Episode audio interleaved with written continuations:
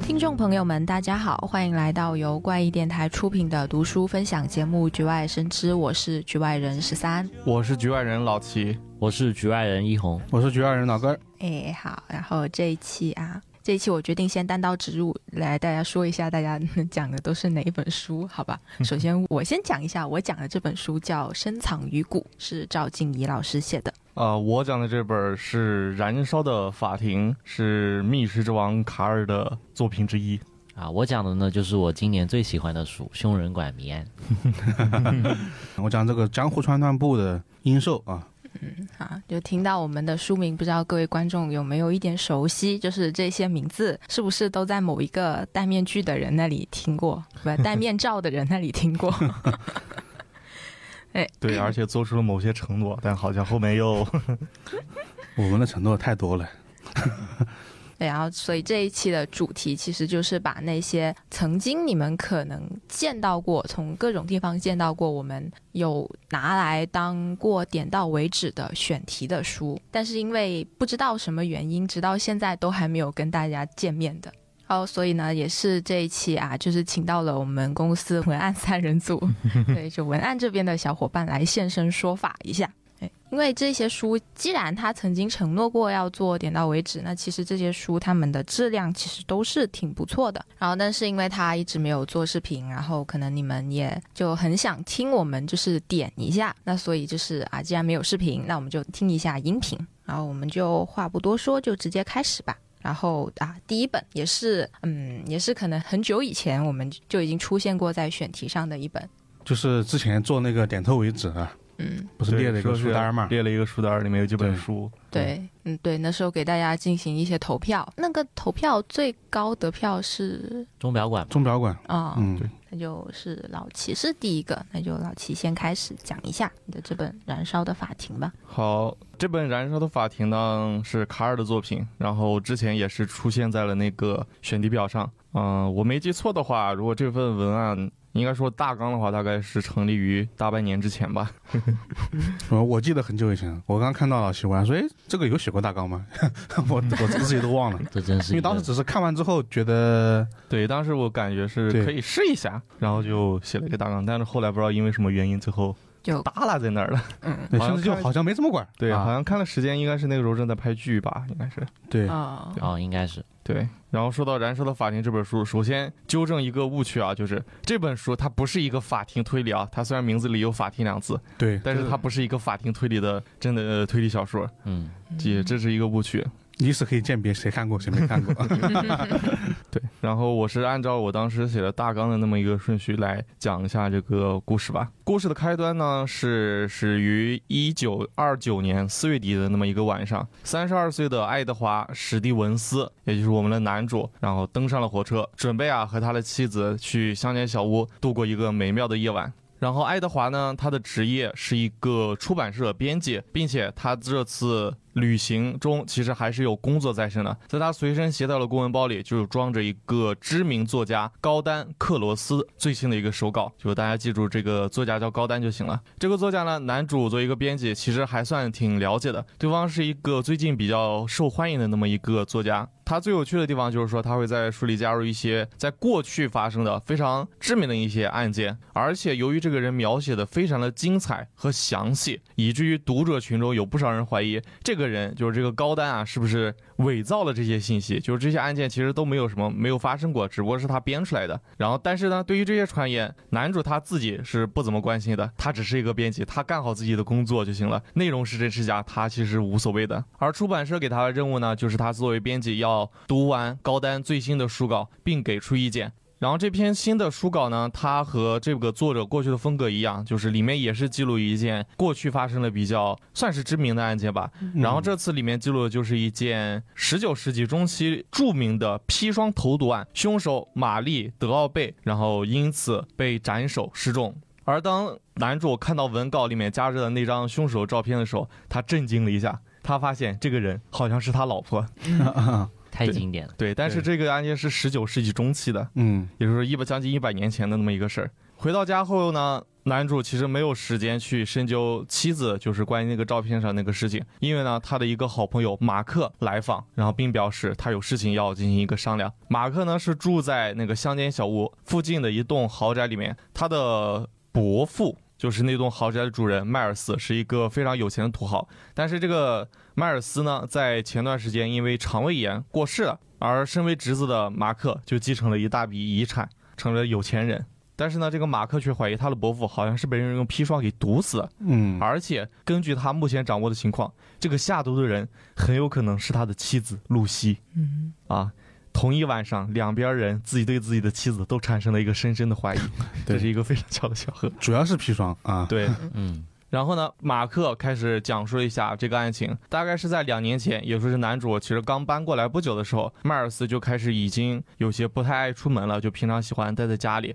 大概六周以前的话，他就开始出现一些比较呕吐的这些症状，医生呢诊断应该是肠胃炎。所以呢，为了照顾这个有钱的伯父，所以他说他专门请了一个护工，请了一个护士来负责照看一下这个伯父。时间呢，来到四月十二日前，就大概一两周之前吧。星期三的晚上，这个时候呢，家里的女佣玛格丽特请假了，出门约会去了。然后护士呢，也是一个休息，并且当天晚上，马克还有马克的妻子，还有他妹妹，晚上呢九点半出去参加了一个化妆舞会。这里值得一提的是，就是他的妻子露西，就是他怀疑下毒的那个人，就花了三天时间专门制作了一个服装，模仿的呢是家里一幅看不清相貌的一个人物画像。据说那幅画里画的是某一个布兰维利耶侯爵夫人的那么一个画像，他仿照那个人的衣服，然后自己制作了一身服装，然后去参加那个化妆舞会。当这三人离开庄园的时候，他们遇到了一个回来的那么一个园丁夫妇，嗯，就是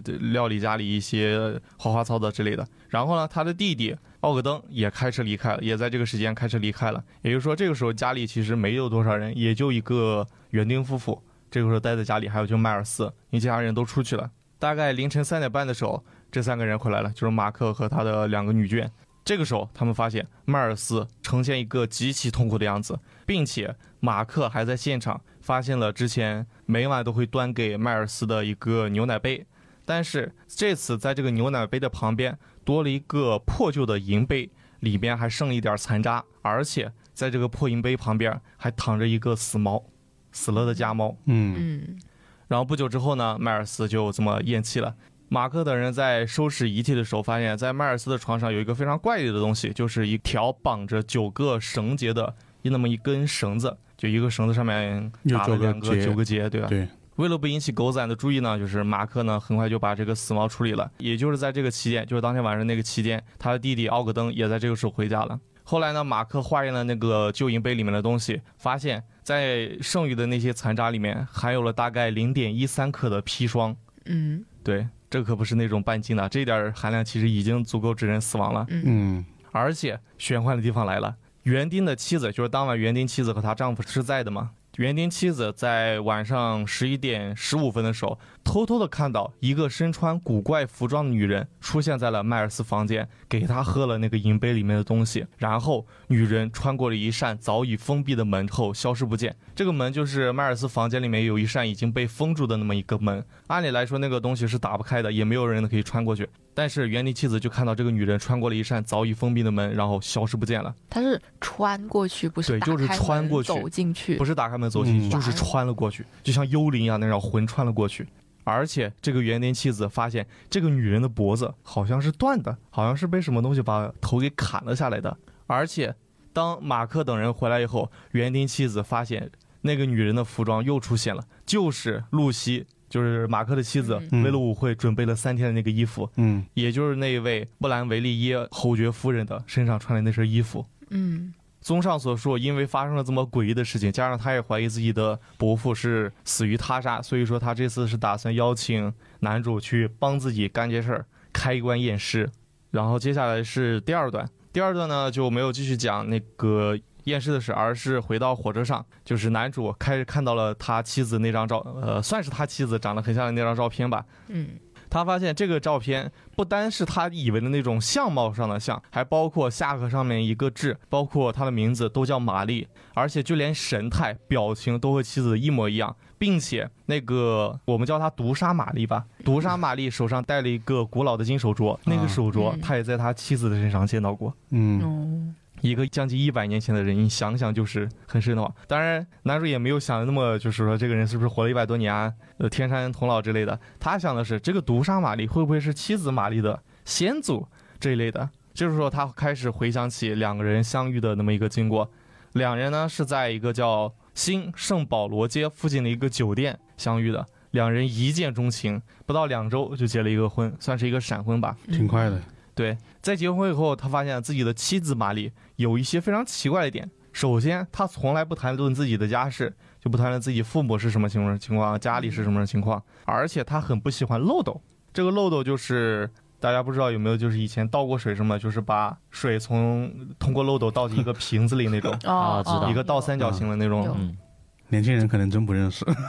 对，是有可能。还好吧。看家里倒酒的时候有看到呃，对，倒嗯白酒，白酒会有吗？啊，还有那对种什么买油的时候也会有，就反正你要从一个很小的口那嗯里，呃对对把倒进去把液体对或者说什可么一能会些用豆子什么倒进去，嗯，对，这是他妻子身上的一个非常古怪的一点。然后男主呢继续看作者的手稿，里面有关于当时毒杀玛丽使用砒霜的一些描述。剧里面称，砒霜这种东西控制好量持续下毒的话，是可以制造出肠胃炎的症状。大家还记不记得那个迈尔斯医生给他诊断就是对，诊断他是患了肠胃炎，所以说毒杀这个事儿其实是有很大可能的。嗯，嗯，这个时候呢，N 一个 NPC，也就是男主另外一个好友，就威尔登来科普了一些知识。他这次科普呢是另外一个玛丽，叫玛丽德奥贝，她呢是伏法于一六七六年，就是更早两百多年前的那么一个玛丽。嗯，根据她的事迹，我们可以叫她杀戮玛丽。 对，现在有三个了：妻子玛丽、毒杀玛丽、杀戮玛丽。玛丽开会，对，还有一个三个开心玛丽。四个玛丽打麻将是吧？对，一六七六年的那个玛丽呢，是一个贵族，她在她的婚后嫁给了一个侯爵，并且在婚后两人双方旗帜鲜明的都有了自己的外遇。嗯，玛丽的情人呢叫戈丹·圣克鲁瓦，这就就这么一个小白脸儿。但是呢，因为这个事儿遭到了报应，就是这个情人被报复了。于是呢，他将自己在监狱里学到的那么一个制毒技术交给了玛丽。为了获得家产，就是谋害自己的丈夫，获得家产，就是杀戮玛丽。先是利用医院里的病人做实验，掌握好剂量后，选择毒死了自己的家人，获得了家产。但是后来呢，这个情人发生了意外，警方根据玛丽写给这个情人的信件，然后发现了玛丽这个毒杀家人的事实，并准备逮捕杀戮玛丽。直到后来，在一名叫德斯普雷斯的人的帮助下，就是这个德斯普雷斯也长得非常帅嘛，就把这个玛丽给色诱出来了，就导致警方抓住了他，并将这个杀戮玛丽伏法于燃烧的一个法庭。也就是说，这个燃烧法庭其实是当时那么一个处刑的那么一个方式，嗯，不是真的法庭。哦，这里值得一提的是，就是这个杀戮玛丽所嫁的那个伯爵叫做布兰维利耶，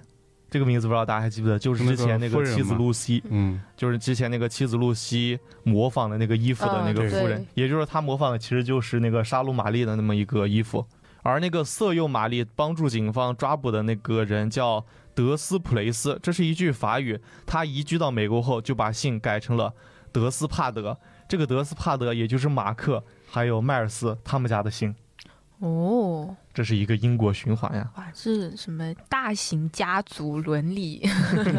复仇式是吧？对对。这个时候呢，马克也从车上下来了，回到家，他旁敲侧击，然后但是妻子呢也没有什么反应，就感觉好像完全不知道这个事儿的。然后他回到家洗了一个澡，出来以后发现公文包里那张毒杀玛丽的照片不见了。嗯，对，男主呢这个时候也决定摊牌，然后直接询问妻子：“你是不是拿了那个照片？你是不是有什么事情瞒着我？”但是妻子否认这些，也否认他拿走了照片。然后这场争端也没有继续进行下去，因为这个时候马克来访了。这个时候就接到刚才第一段关于那个说要开棺验尸的那么一个事儿。嗯，嗯，然后接下来呢，就是要开棺了。刨坟的四人组呢，一共有四个人，分别是马克、男主，还有马克的前妹夫，也有就是马克有个妹妹嘛，这是他前妹夫。这前妹夫是一个医生，之所以要屈尊来帮助验尸，就是因为他好像是私下里接活帮人堕个胎，结果被发现了，最后家破人亡啊，也不算人亡，啊就家破。在那个时候，好像说堕胎是一个非常严重的那么一个事儿，所以说帮助堕胎医生也是有问题的。然后第四个人就是负责干体力活的园丁，这四个人呢就撬开铺好了那么一个路面，走下台阶，打开那个墓室的门，进入地下墓室，很快就找到了迈尔斯的那个棺材，挺轻的，然后也发现了这个原因，因为里面没有人，这个棺材是个空的，并且还在里面找到了一条绑有九个绳结的包装绳。这个九个绳结就是他们在发现迈尔斯尸体的时候，在迈尔斯的床上发现那么一个绳结。对，嗯，这时候，众人开始奇怪，那尸体去哪儿了？园丁保证，没有人可以在不引起自己注意的情况下偷走尸体。事实也确实如此。你想想，打开那个墓室要把路面撬开，还要打开墓室的那个门，门最后要把尸体挪出去。这么大的动静儿，园丁除非聋了，否则不可能注意不到。嗯，而在下葬的时候，就是下葬尸体的时候，马克是最后一个人离开的，并且在他离开的时候，有牧师是在台阶上等着的，自己是没有办法动手脚的。嗯那么问题来了，尸体是怎么消失的呢？这个问题暂时还没有解决。这个时候，就是被马克支走的，呃，那家人全部都回来了，并且他们收到了一个神秘的信件。这个信件是一个费城警局一个叫布伦南的警官送来的。他说，迈尔斯之死另有隐情，速回庄园。也就是因为这封信件，导致这家人全部立刻的回来了。哦，也因此，这件刨人祖坟的事儿也就暂一暂时告一段落了。男主呢，也在这个时候回了家，却发现自己的妻子不见了，嗯，并且妻子留了一封信，它上面说：“亲爱的，今晚我必须离开，今后我们能否安稳生活，全都指望于此。明天我就回来，请勿担心。只是各种原因很难跟你解释清楚，但是无论你怎么想，事情都不是你想的那样。爱你。”男主呢，在收到这个信后，也自己一番检查一下，发现不仅妻子不见了，留了一封信不见了，而且公文包里记载毒杀玛丽一案的一些书稿也不见了。就玛丽带的那很明显就应该是玛丽带的那部分书稿嗯消失了，那他干嘛去了呢？接下来是第四段，第四段就是警察出场了，然后开始去侦破一些案件。到了第二天呢，男主呢就再次前往那栋豪宅，随行呢还有之前一直不见的护士，还有马克的弟弟奥格登，就是弟弟护士还有马克这三个人一起去了。因为昨天晚上的变故呢，房子里其实是没有人的，只有一个人在那里等着他。这个人就是昨天寄来信的那个费城警官布伦南。不知道听众朋友们还记不记得这个人？人名太多了，对，对，这就是一个其实这本书而就是且而且连名带姓的，这本书一开始就疯狂在人物树上，对，然后这个布伦南呢，此行来是为了澄清，就是讲述一下关于他写那封信的一个原因，是因为昨天早上自己收到了一封信，这封信上说，就是四月十二号，这个迈尔斯在庄园中过世了吗？看上去是自然死亡，但其实是中毒致死，所以他把这封信，那个人就是寄信给这个警官。如果你需要证据的话，就前往胡桃街，就是前往一个化学分析室去，可以尝试着自己化验一下。在案发当晚的话，马克就曾送去一个牛奶玻璃杯，盛有红酒和蛋液残渣的银杯一个，银杯里面装有砒霜，现在就锁在马克家的那个他的书桌里面。这个东西就是案发后马克在迈尔斯的房间里获得。而且还有一个家猫的尸体都埋在了主宅东侧的那个花圃里，尸体也是马克埋的。这个猫呢，就是不小心误食了银杯里那个含有砒霜的那些液体，导致死亡。但是呢，马克他并不是凶手，只不过他在试图掩盖这件事情，可能是为了避免嗯狗仔什么的。他这个时候，这个神秘人，呃，这个自称正义之爱的神秘人，就是开始说，这个真凶的话，应该是一名女性，家中的厨娘是可以作证的。在迈尔斯遇害当晚，他亲眼看到，就是迈尔斯房间有一名女子将刚才所所说的那个装有砒霜的银杯递给了受害者。只不过呢，这个厨娘也就是园丁夫人，她现在不在庄园里，也之后可以对其进行一个审问之类的。他此时还不知道，就是迈尔斯是死于中毒，可以慢慢的去诱惑他，获得一些大量的线索，就是这么一个情况。就是有一个叫正义之爱的人，把这上面这些信息嗯，写成了信，嗯交给了这个警官。于是呢，这个警官就开始 carry 全场，去验证一下在场人的一些不在场证明。首先，马克，马克在化妆舞会当晚全程没有戴面具，所以说他是有充足的不在场证明，嗯他全程都是在别人的注视中度过的。马克的妹妹呢？马克的妹妹呢是戴了一个半遮面的面具。案发时间，她是在玩牌，这个是有证人的。嗯，嗯妻子露西呢，在十点三十五到十点四十之间接到了一个电话，十点四十五的时候离了个场，但是五分钟就回来了。之后一直在跳舞，他也有不在场证明。嗯奥格登呢，就是他弟弟，整天晚上都在四处豪饮、喝大酒，所以说他也是证据确凿，没有断时间。嗯护士呢，在案发时间已经入眠，有他的室友作为做一个证明。女佣呢是外出约会，她也有不在场证明。由此，警方推测这应该是一起外人作案。被封闭的门其实是个通的密道，警方的推测。而且之前护士还提到过，就是因为他之前丢了三片吗啡，所以说他把门锁上了。凶手应该是和这家人很熟悉的女性，嗯于是警方把嫌疑指向了男主的妻子，妻子玛丽。嗯因为他是目前为止最符合凶手的那么一个人，就是对这家人熟悉，而且没有不在场证明。然后看到警方指认自己的妻子是凶手，男主当然和对方据理力争，谈了一些包括发色、服饰之类的问题。但是呢，一方面他现在知道妻子不见了，所以说这是一个很容易引起人怀疑的那么一个事儿。嗯而且这个时候，护士他说了一个证词，送上了一记暴击，嗯他就是说，在迈尔斯过世前一天，他还有妹妹露西，还有妻子玛丽曾经聊过关于毒药的那么一个事儿。哦，对，也不知道这三人聊毒药到底是想干什么。对，看到的双方吵成一团，这个马克也决定不干了，就决定直接物理开门，直接拿斧子把那个就是嗯据说警方说有密道的那么一个门直接破开，嗯，然后发现没有密道，嗯，嗯警察就开始很尴尬了。有密道我们就很尴尬了。对。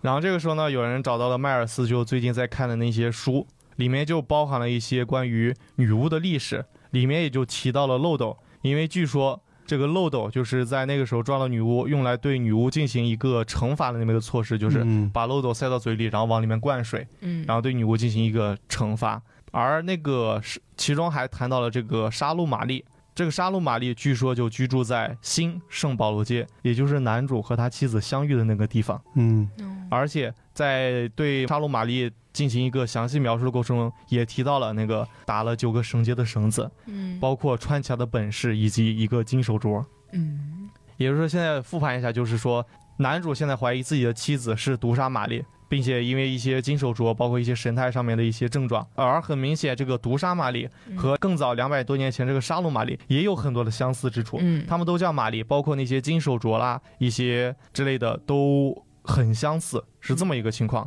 然后就在众人讨论谁是犯人的时候，园丁出现了。他说他看到一个老熟人，就是这栋豪宅的前主人迈尔斯。啊，那不是已经记了对，早就已经死了。嗯对呀，对，我看见了，好了，按照我们这个节目的这个尿性，到了这里就应该点到为止了，对吧？对，但那是点透为止的选 题。对，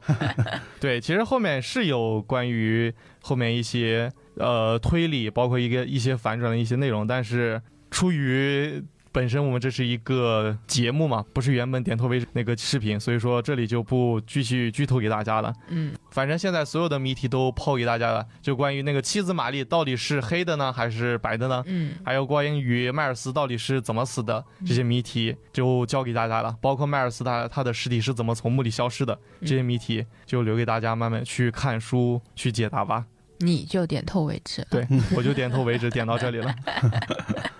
嗯，我我感觉玛丽应该是个好人，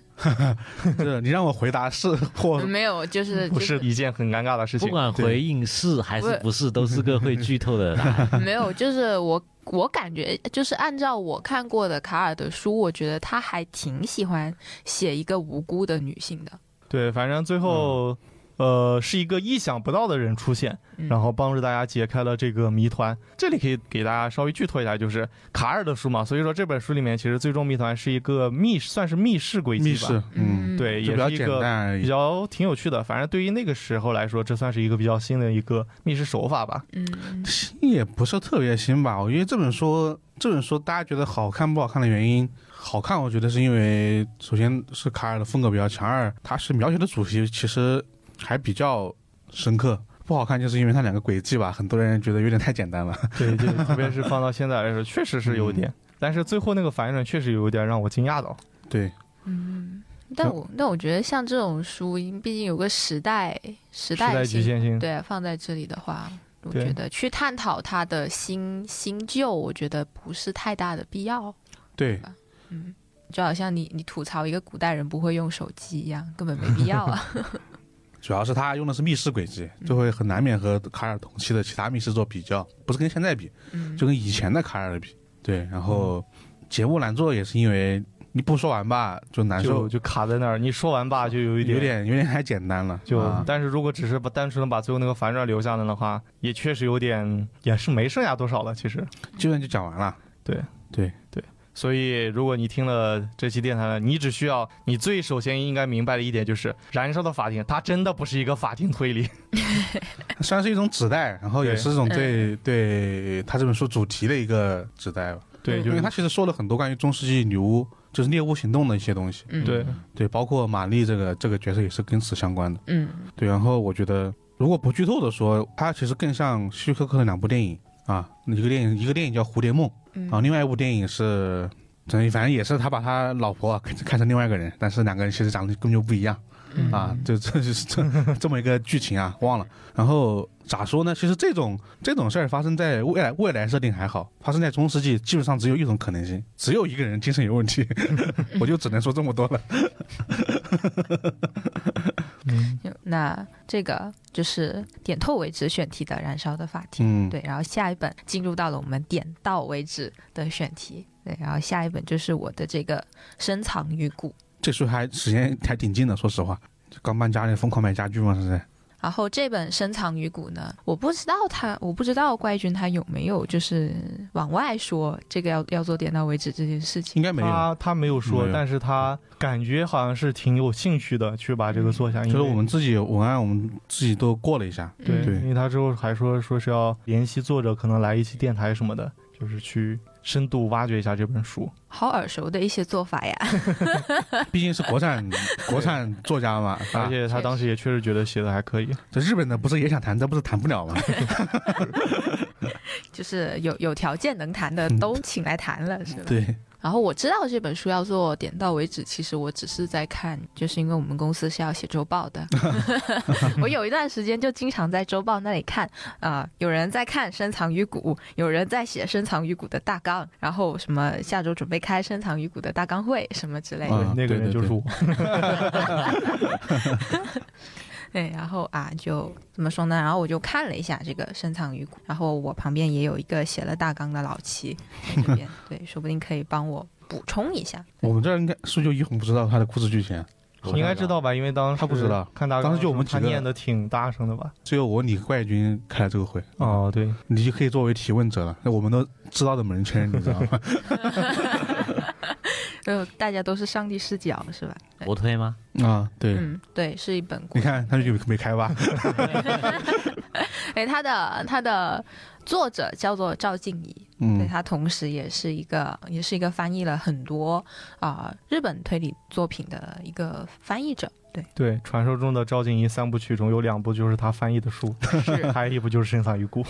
对对，当时同期好像就是星星他出了同期只有他的三本书，对，嗯就是他的《赵信仪三部曲》。对，然后这个《深藏于骨》呢，它是一本啊、三线叙事，甚至可以说我可以把它说成就可能有更多的线来叙事的一本书。嗯，然后它的啊三个线呢，我就是可能就是只讲其中的两条。然后第一条线呢，当然就是啊，看推理小说必不可少的就是这个案件发生的这么一条线索。对，对，而且啊、写这个国产推理的话，其实很多时候都是会写到警察的。对，那这一本呢也不例外，就是它查案线这边就是警察在查案，然后这个警察呢，一个叫做周宇，一个叫做方文。然后周宇呢，就是一个办案能力啊、呃很强，然后也是啊、从事警察还挺多年的这么一个，嗯，怎么说也算一个比较年轻有为的这么一个警察。然后方文呢，就是一个刚刚来到警队的这么一个实习生，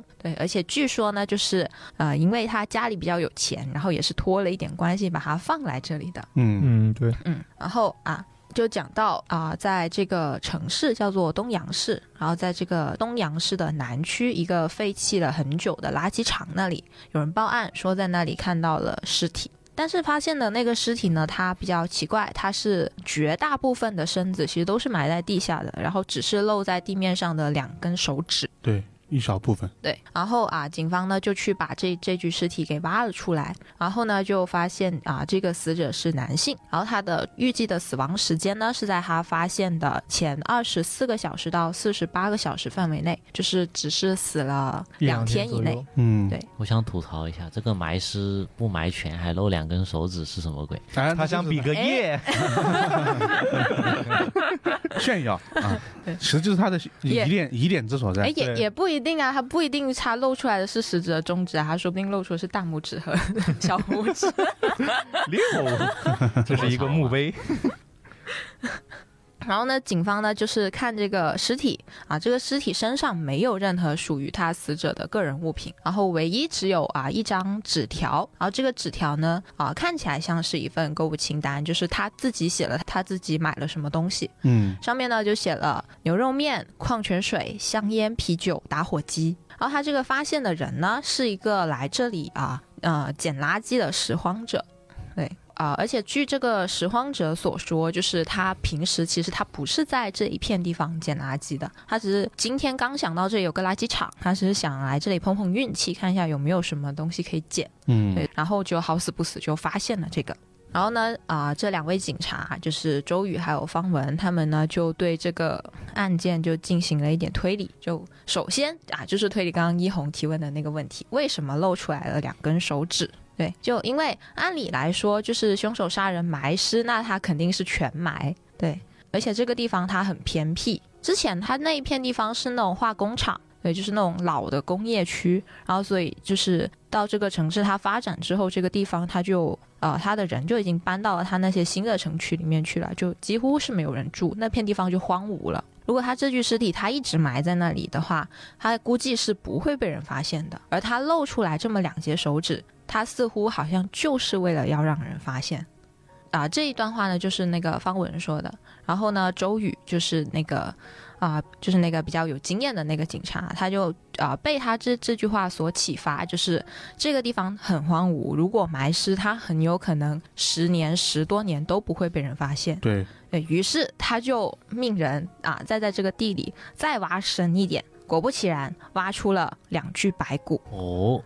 嗯，就是他的目的之所在。对啊对，对，然后所以就是啊，短短几个小时，就在这个垃圾场这里发现了三具尸体，其中两具是白骨。哦，他这是用一具很明显没有埋完的尸体来掩埋下面的两具，不是掩埋，不是是让你掩去埋发现。是，是让你发现嘛？对，然后就对有新的问题。嗯，哦，我刚才想的思路是。他在上面埋了一具，你们挖到了第一具了，可啊能就不会再继续往下 挖了。我以为是这样，对，如果下面两具尸体也是刚死不久的话，其实这样想是合理的。嗯但是下面那两具已经是白骨了，不，我觉得不是，他这个地方没人来的，他所有的地方很偏僻，埋了之后没人发现得了的，这是个前提。我对觉得也是。对你一旦埋了之后，他都不会被人发现。对，所以就是他露出来两根手指，主要是为了让人发现这里确实是有一具尸体，嗯然后又想到这里很适合埋尸，又想到它下面是不是会埋了更多的尸，所以就会继续去挖。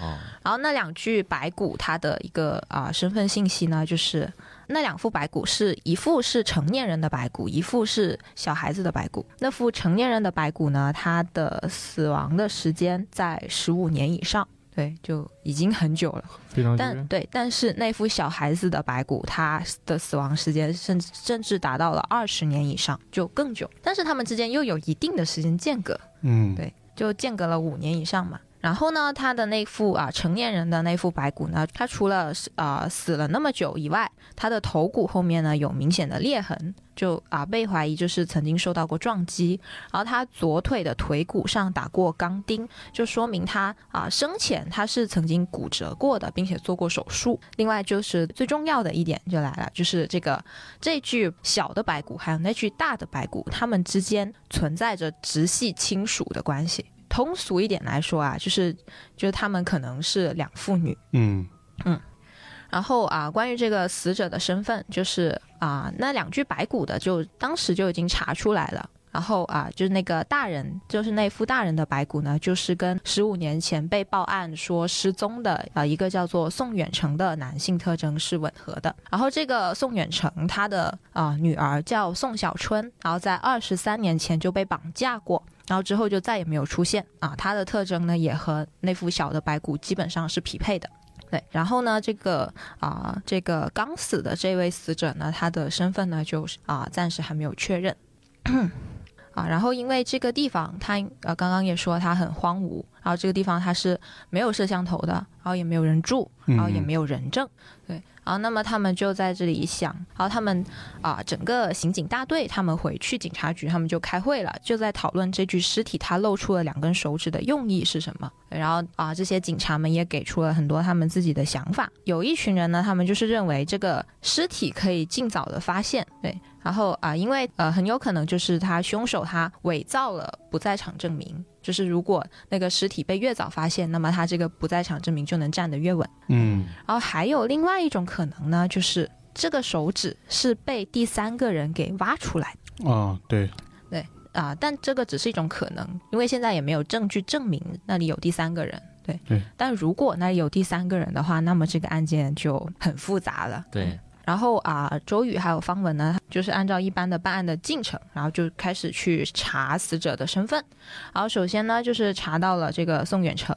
然后他的怎么说，他的家庭有一丢丢复杂，因为他的宋小春是他和他前妻生的。哎，然后他后面呢是二婚了，然后他二婚的那个妻子呢叫做李婉，然后李婉也是二婚，嗯，她也跟她之前的前任丈夫生了一个孩子，嗯然后这个孩子带过来这里呢就改名了，叫做宋迎秋。嗯，然后宋远成他最后一次被监控摄像头拍到是在他失踪那天晚上的八点，然后从一个位置比较偏僻的公园那里走出来。为什么可以认出来？因为他左腿不是骨折过嘛，所以他那个时候也还没有恢复得很好，然后走路就一瘸一拐的，这个特征也非常的明显。然后呢，又说到他们这个他的这个啊遗孀，就啊李婉。就周瑜还有方文就去了他家去问他的这个啊遗孀李婉的一些事情，然后又说到这个李婉还有宋迎秋，他们之前在她那个前任丈夫那里，就是宋迎秋她的原生家庭其实是非常差劲的，就她的那个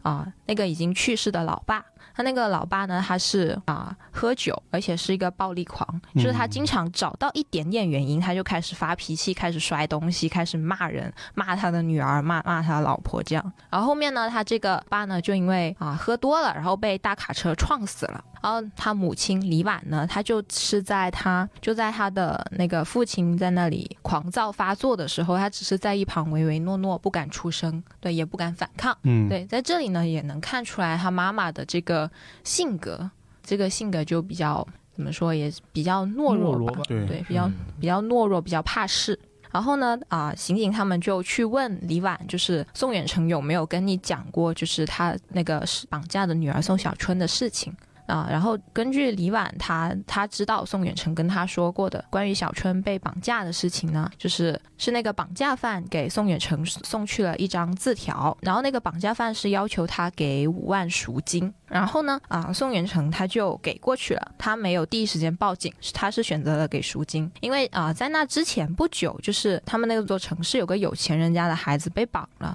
他们那一家就选择了报警，然后结果就被撕票了，哎，他不想他自己的女儿这样子，所以他就选择了乖乖交赎金。就是他交完赎金，但他的女儿还是没有音信，所以宋远成那么多年来，他其实是非常后悔的。他后悔，如果当年他选择报警的话，事情会不会不一样？嗯，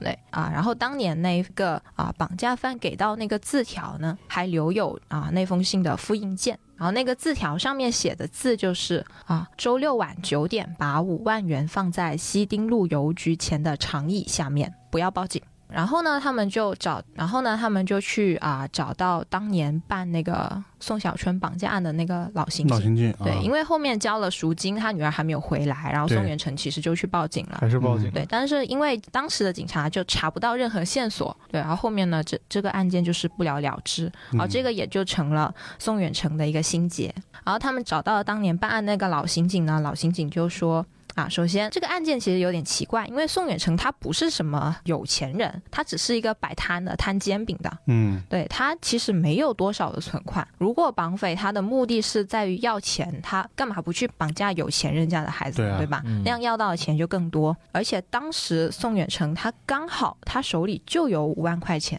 他手里就有五万块钱，而绑匪要的赎金刚好也就是五万块钱，就好像这个绑匪他知道了他有这么多钱一样。对，然后第三，那其实他其实要的钱也没有很多，然后宋远成他也第一时间就给了钱了，他也没有报警。他为什么要再生事端？就是不把他的女儿还给他。对，然后这些就是当时案件的疑点。然后后面啊，两位警察又再看到了一遍当时那一封勒索信的那个原件。对，就你们还记得我刚刚讲的那封勒索信上面写的字吗？就是把钱放到什么嗯对什么凳子下面，嗯对不要尝尝一下，对，不要报警。然后啊，两位警察呢，就是怎么说，就是我觉得办案能力也还是很在线的。他们看到了这一行字，嗯然后他们感觉这个字迹好像在哪里见过，然后他们就通过这条这个字上有一个字，他们曾经见过，那个字就是那个面字。对，大家啊，听众朋友们可以想一下，我在什么时候其实也提到过，哪里也有一张字条上面其实也写了一个面字的。给一红一瞬间忘记了，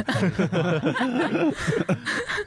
哎然后那个面子就是那个死者他身上的那那条购物清单，然后上面写哦他买了什么买了什么东西？牛肉面、嗯 矿泉水、打火机那些。哦，想起来了，对，然后看到上面那个面字的写法是一模一样的，就他的那个面字是写了个错别字，现在我们写的面字里面只有两横，两横嘛，对他那个嗯面字写了三横三，横，所以就很明显可以认出来。然后通过这个，他们就联系上了啊，然后他们就可以查到这位死者的身份。然后这个死者他的身份，呃，他这个身份被查出来，然后这个怎么说？这个过程其实也蛮巧合的，是因为当时正好有人来报警说有个人租了自己的房子，然后这个人他失踪了。据那个报警的人说啊，失踪的这个人呢叫做王志国，然后警方呢通过这个王志国他一些形象特征来判断他跟这个死者的形象特征基本上是吻合的。然后这个呃王志国呢啊、他不是这个东阳市的人，他是这个东阳市旁边的一个小镇子里面的的一个人，然后他开的是一家小超市，哦、一个多月之前呢他就离开了这个镇子。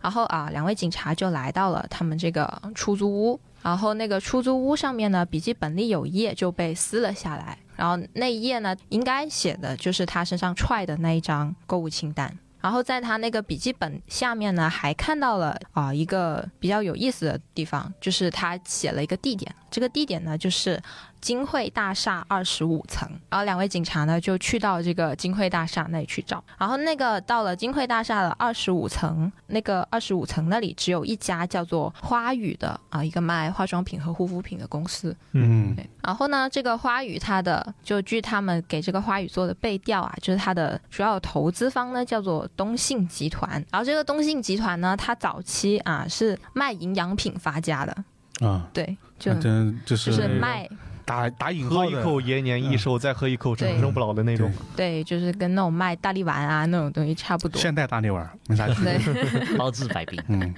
对他就是做做这种怎么说，做这种感觉像是那种灰色地带，灰色地带快要黑色地带那种生意嗯发家的一样。对，然后呢，他因为他这样发家了，然后他近几年他就开始做一些啊，做一些什么房地产项目，对，然后慢慢的把他的这个公司给做了起来，然后现在并且啊，这个东信集团还跻身他们市的本土知名企业行列。然后他们呢就去问这个花语这个公司的一个前台小妹妹，就问啊，这个王志国有没有来过这里？然后这个前台小妹妹呢就认出来了，她说这个人啊是来找他们马总的。对，这个马总呢就是这个花语这个公司的副总。然后呢，他们就提出来了要见这位马总。然后这位马总呢，她叫做啊马雪莹，是一个中年女性。嗯，然后这个马雪莹呢，她就说这个王志国是来找过她，她还找她就是借钱借了五十万。然后呢，她就那一天，她就只是正式的跟他见完这一面，见完这一面之后呢，她就再也没有见过他了。嗯，然后呢，他们呃就去问他当时案发当天的一个不在场证明。然后呢，啊、因为马雪莹她是一个副总，然后呢，他就把他的行程这些东西都交给他的助理，叫做陆羽来管理。然后呢，他们就去找了陆羽去看他当天的行程，看到啊、其实，在王志国他出事的那一天，马雪莹她是在见客户，对她有充足的不在场证明。嗯，对，所以就这个案件呢，他走到这个地方呢，又感觉好像真凶还是没有浮出水面。对因为他具有很充足的不在场证明了。嗯，然后如果啊看过书的朋友，嗯，可能就是听到马雪莹这个名字的话，你们可能会发现这个名字你们早就已经见到过了，因为在这本书的序章就已经出现了马雪莹这个人。对，对哦然后这个我人了，我觉得多线叙事是因为他这个三线除了这个查案线，然后接包括我接下来讲的那条线，然后还有一条线，应该我我把它称作为是人物线，因为它有一些就是其他人用其他人视角在讲事情的这么一个叙事方式。对对，然后他的序章里面的马雪莹呢，她当时还不是副总，她当时还只是在一个很贫穷的家庭里面抱着她刚出生的孩子，然后她当时还是有一点点意识要，就是要保护好她的孩子，要让她的孩子过上好生活，而且她在最后说了一句，就是啊、为了要让她的孩子过上好生活，她做什么事情都可以，包括去犯罪也没关系。嗯，嗯对这是他很重要的一个人物的一个点吧，对对，嗯，对，然后啊，这个就是查案的线，然后第二条线我称之它为冒险线。对啊，对，这条线看得我很刺激。对，这条线它的主人公呢叫做秦思明，然后这个人呢他是在啊、东洋大学读硕士，对，然后他的家境很不错，然后所以呢他就是除了住学校宿舍，然后还有他自己家以外呢，他还会在学校旁边的一个高档小区里面租自己租了一个房子住。嗯然后，但是呢，他妈妈，他应该是他妈妈教他也教的挺好的吧，就是教他不要露富，就是所以他呢也没有跟任何人提到过他在这里还租了一个地方。但是啊，在这一天，秦思明他打开他房间门，看到了他门口那里放了一份匿名快递。但其实我觉得说快递也不是很准确，因为他虽然只是用快递袋装着，但其实它上面没有快递单的。对，嗯什么都没有，对就像那个匿名包裹吧，对对啊，然后他打开了这一份包裹，它上面呢只有一份复印过的简报，还有一张照片。然后他这个简报上面记录的是他的新闻标题叫做“东阳市发生了一起女童绑架案”。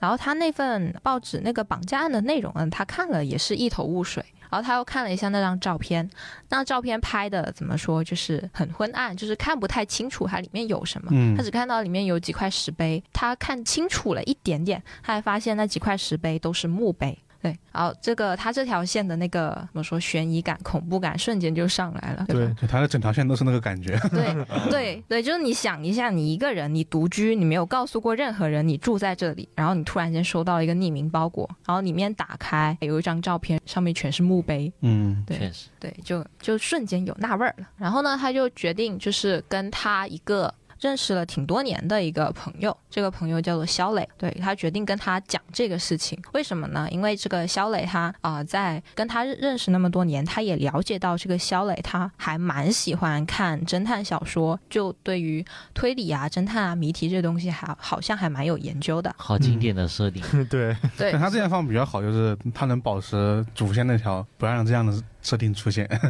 主要是他就喜欢推理小说这个东西，这个设定能够让人联想到他其他的一些特质。对啊，嗯对嗯然后就啊，就想到这个小磊，他好像可以帮到我的忙。然后呢，他就去跟小磊去讲，然后他们就是进行了一些分析，然后就去找这个这份报纸，然后通过这份报纸，它旁边，因为这份报纸它不是只剪了它报道的那个绑架案的那个豆腐块，它旁边呢还有一些其他的新闻，其中一条呢就是讲到了本市南郊区厂房搬迁基本完成。然后肖磊呢就通过了这个，然后去找到了他这一份报纸它的具体年份，大概是在什么时候。然后呢，他就告诉秦思明，就是你可以这么做。然后秦思明呢就照做了。然后他就发现他的这份报纸大概是在啊一九九六年到一九九七年，也就是大概二十多年前发生的事情。那个时候的秦思明他只是一个小孩子，他只有两三岁。然后呢就很奇怪，就是你告诉我一件我两三岁时候发生的事情干嘛？我我一点印象也没有，我那个时候根本不可能有记忆的。嗯，对，然后啊，几天之后，秦思明他又收到了第二份包裹。那份包裹呢，就是一个 U 盘，还有一张黑白照。然后啊，秦思明他在看，他把那个 U 盘插进他的电脑里面，然后里面是一段视频。那个视频呢，他拍的就是一个一个没有人住的空荡荡的啊，一个很啊积了很多灰的房间。然后那个房间很破败，然后它里面的家具基本上都是啊、破破烂烂的，然后椅子啊什么的也是，他的腿也已经不是很完好的那种。嗯，然后他在看这个视频的时候，他感觉他的身后好像有人在看他，啊，只是一种感。他回头并没有看到有有任何人的，啊按一般的剧情来说，必定有人在后 面看着。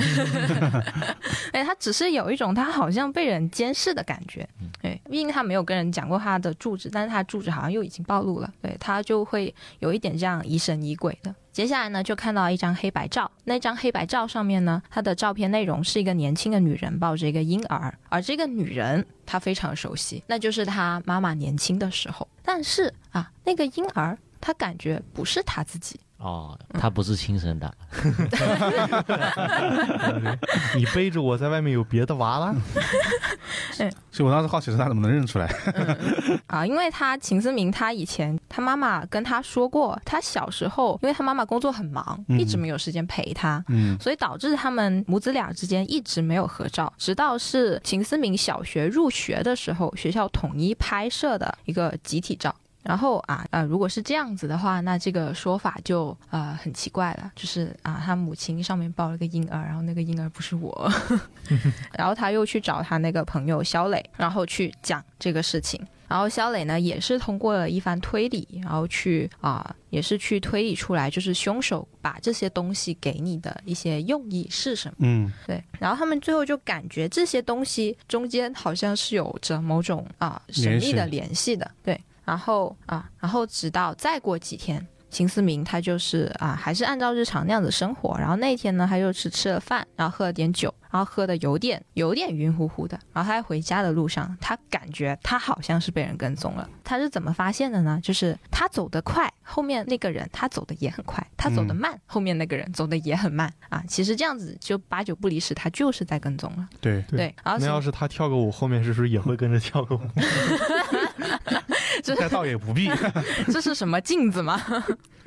后，哦所以秦思明他就特地就是走得很快很快，然后走到一个拐角，然后准备去蹲那个人。然后呢，他就是等那个人他也差不多走到那个拐角啊，秦思明突然一个闪现，然后那个跟踪他的人啊转身拔腿就跑。哦对，然怂后了因为秦思明他喝了酒，他清醒的时候能跑，但喝了酒他也跑不动。嗯，嗯，然后所以他就跟丢了。但是啊，那个那个跟踪他的人掉了个东西，然后被秦思明捡到了。那个东西呢，上面是一张门禁卡，那个门禁卡上面就写了写了一行字母和数字啊，是 JH 零八三。然后啊，就看到这里的时候啊，就大概就能发现这个 JH 跟刚刚讲到的一个地方，其实它是能对得上的，用嗯拼音来对的话、就能对上。那个什么地方？就查案那条线啊后面去的一个地方主。要是我已经沉入你的第二条线了，你的第一条线的那 些细节我已经忘了。对，然后啊，这个 J H 就还记得，就在查案那条线去找那个马雪莹的时候，他的那栋写字楼叫做金汇大厦。是吧？拼音没学好， 愣住了，我只是想着，哦，原来是这个大 厦。对，然后啊，其实在这个时候就其实两条线它已经有东西是已经交织在一起了。 嗯，嗯，对，然后呢，这个就是暂时就是讲到这个他冒险的这一条线，然后后面这个冒险这条线有怎么说，就是让人看得更爽的地方，就是秦思明他后面确实是去冒险了，然后他冒险的那个地方的怎么说，就是赵静怡她的那个地方，她把。他把他冒险的整个气氛还有那个氛围写得非常非常的好，就甚至我看小说的时候，我都觉得有点瘆得慌。哎，然后啊，然后这个是它的啊，目前来说我讲的两条线，然后它后面还有一条线，那条线呢就是那条线呢就是凶手的线。哦，对，它其实它这本书它没有在特地的避讳着凶手，它很早就告诉你凶手是谁了。他在凶手第一次拿他自己视角讲话的时候，他就告诉你他杀了人。那我觉得他的谜底应该是别的地方，是吧对，那肯定啊，那不是那你想一下，这有三具尸体，他到底是一个人杀了三具，还是一个人只是杀了其中两具或者一具，对吧啊？可能背后还有别的故事。嗯，对，确实，然后所以他，所以也因为他很早就交代了啊啊、很早就交代了凶手，然后就让人在想，就是这个凶手他是怎么去做到这件事情的？对他只讲了凶手，他没有讲到手法。对对，然后呃，这然后而且后面也是也是会带有这样疑问，就是他到底是只杀了一个人，还是三个人都杀了？嗯嗯，对。然后如果他只杀一个人的话，那另外两个人是同样的人杀的吗？还是又有两个别的人杀？对。然后他这本书他的那个妖风，就是编辑的推荐那里面，他说这是呃本格推理加社会派的结合。然后我看下来，其实他这个怎么说？他的这个宣传语，我觉得也没有很夸张。对，它整体大案件是社会派的，对，它没有很然后夸啊很张多。细节的推理是偏本科的。它里面它确实是点到了很多社会上的问题。嗯，对你去看就知道，因为它实在是太多了。比如说有什么原生家庭，我刚刚讲到就有原生家庭，对然后还有就是啊，嗯，怎么说就是啊母性，然后还有就是包括里面还提到就是那种像校园霸凌啊那种东西。然后它的那个推理层面的话，我觉得它的要素非常非常的多，就它里面的怎么说，它里面用到的轨迹，我觉得真的不少。对，但是它这本书它又非常的薄，它只有两百多页，哦，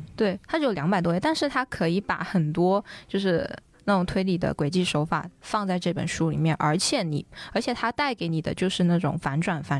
啊可以说，其实我觉得看人啊，有人对其实应该能看出来，我觉得看的时候，因为我那个时候我是去看完这本书，然后我去看那个豆瓣的评论了嗯的时候，有有一篇长评，他说啊、没有铺垫的续鬼还能叫做续鬼吗？他那个标题是这样子，没有铺垫的续鬼也能叫做续鬼，去给他也没那不么算严没有铺垫，没但那是么他严确格实是对玩的是续鬼。对可是我最近看的几本书都会很直截了当的告诉我它有续鬼，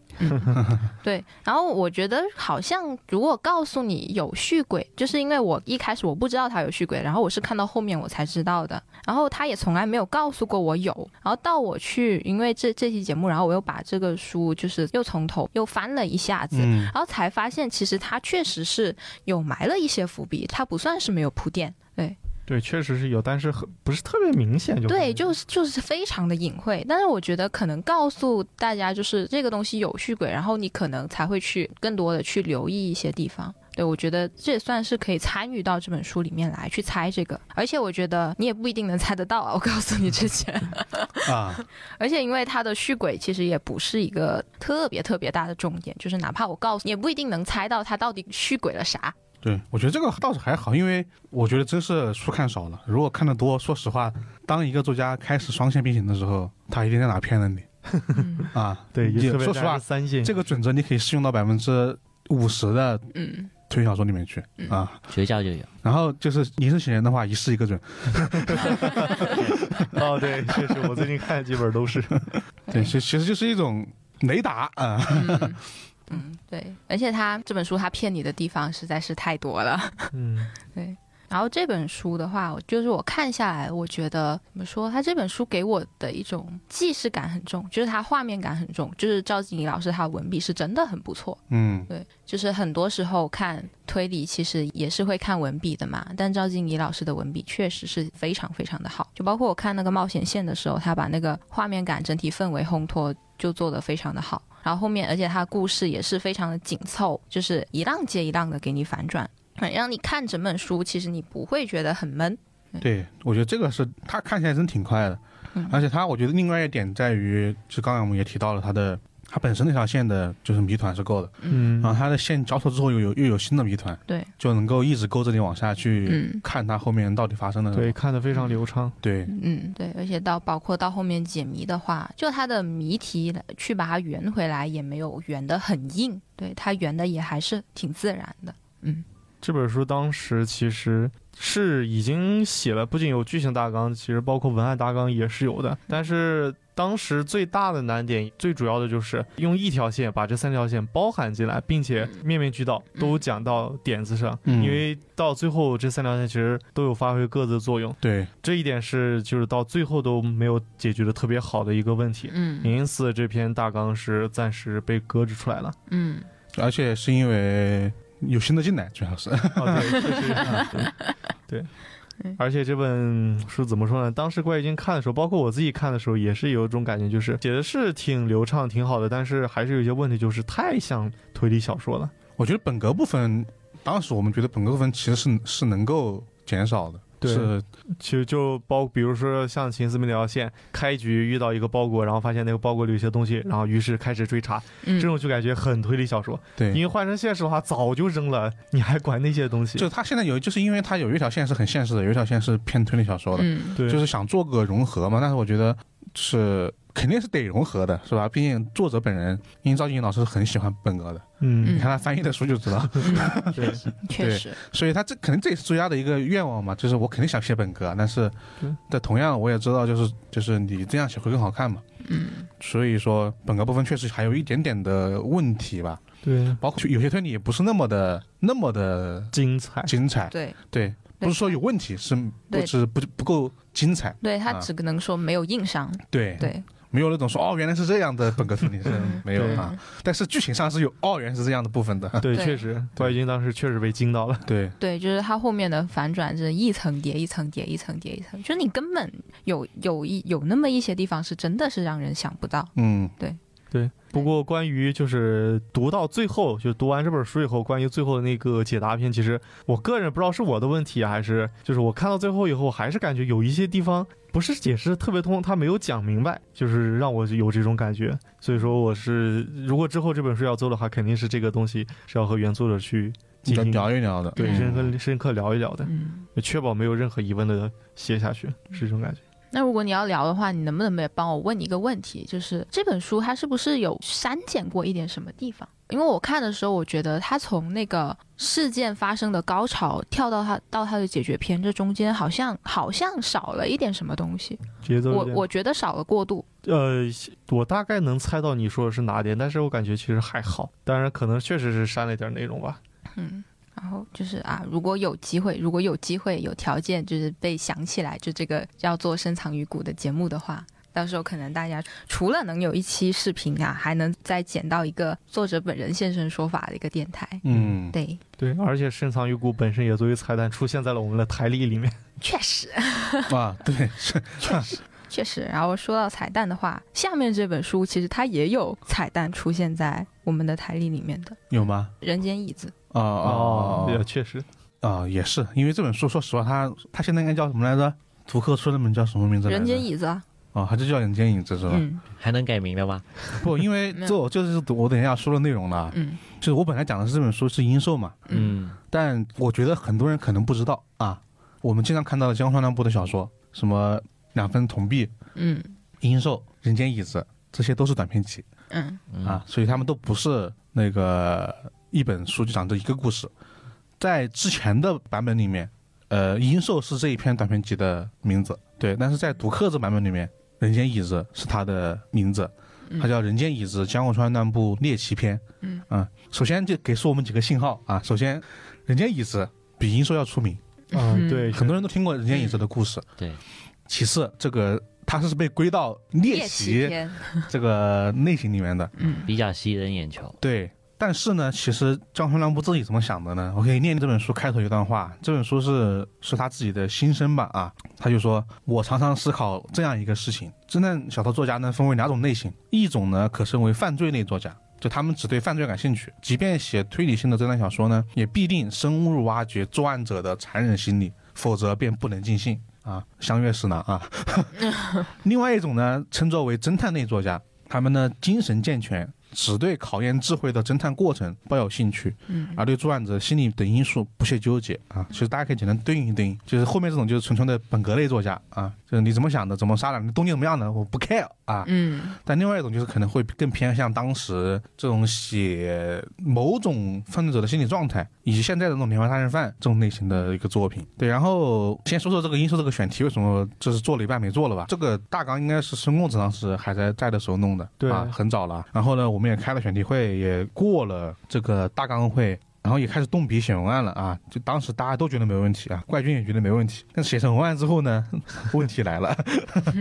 这这就说到了点到为止，点到为止啊，先不说现在的手无这种点透为止的类型，最怕的两种情况出现，就是一看大纲。觉得这个故事情节还算可以，就大家就去写了。但是一，一一落到这个文案上面呢，觉得这写出来就不对劲，对，啊和原著就有一点，差别。没有那个嗯味道，对，这是一种怕的情况。另外一种什么情况呢？就是首先这个作品是很厉害的，嗯，但是呢，它有年代的这个差别。嗯你一讲戏呢，它又没意思。嗯对，但是如果你要讲完呢，那就不是点到，就不是要点到为止嘛，嗯是吧？就会有这种很尴尬的局面存在。所以点到为止最怕的作家就是那种他的他的好看太依托于他的，就他的文笔太好了，嗯这种是最怕的。那有时候他如果是个单纯的本格作家，反而有时候还比较好讲点到为止的时候啊，因为我只要把他的最精彩的部分呈现给你就 OK 了，嗯，是吧？是但是如果碰到那种说他的这个第一层默写的感觉跟他的原著的这个书对不上，对这种情况是最难的。嗯您说可就是这么一种情况的出现，所以导致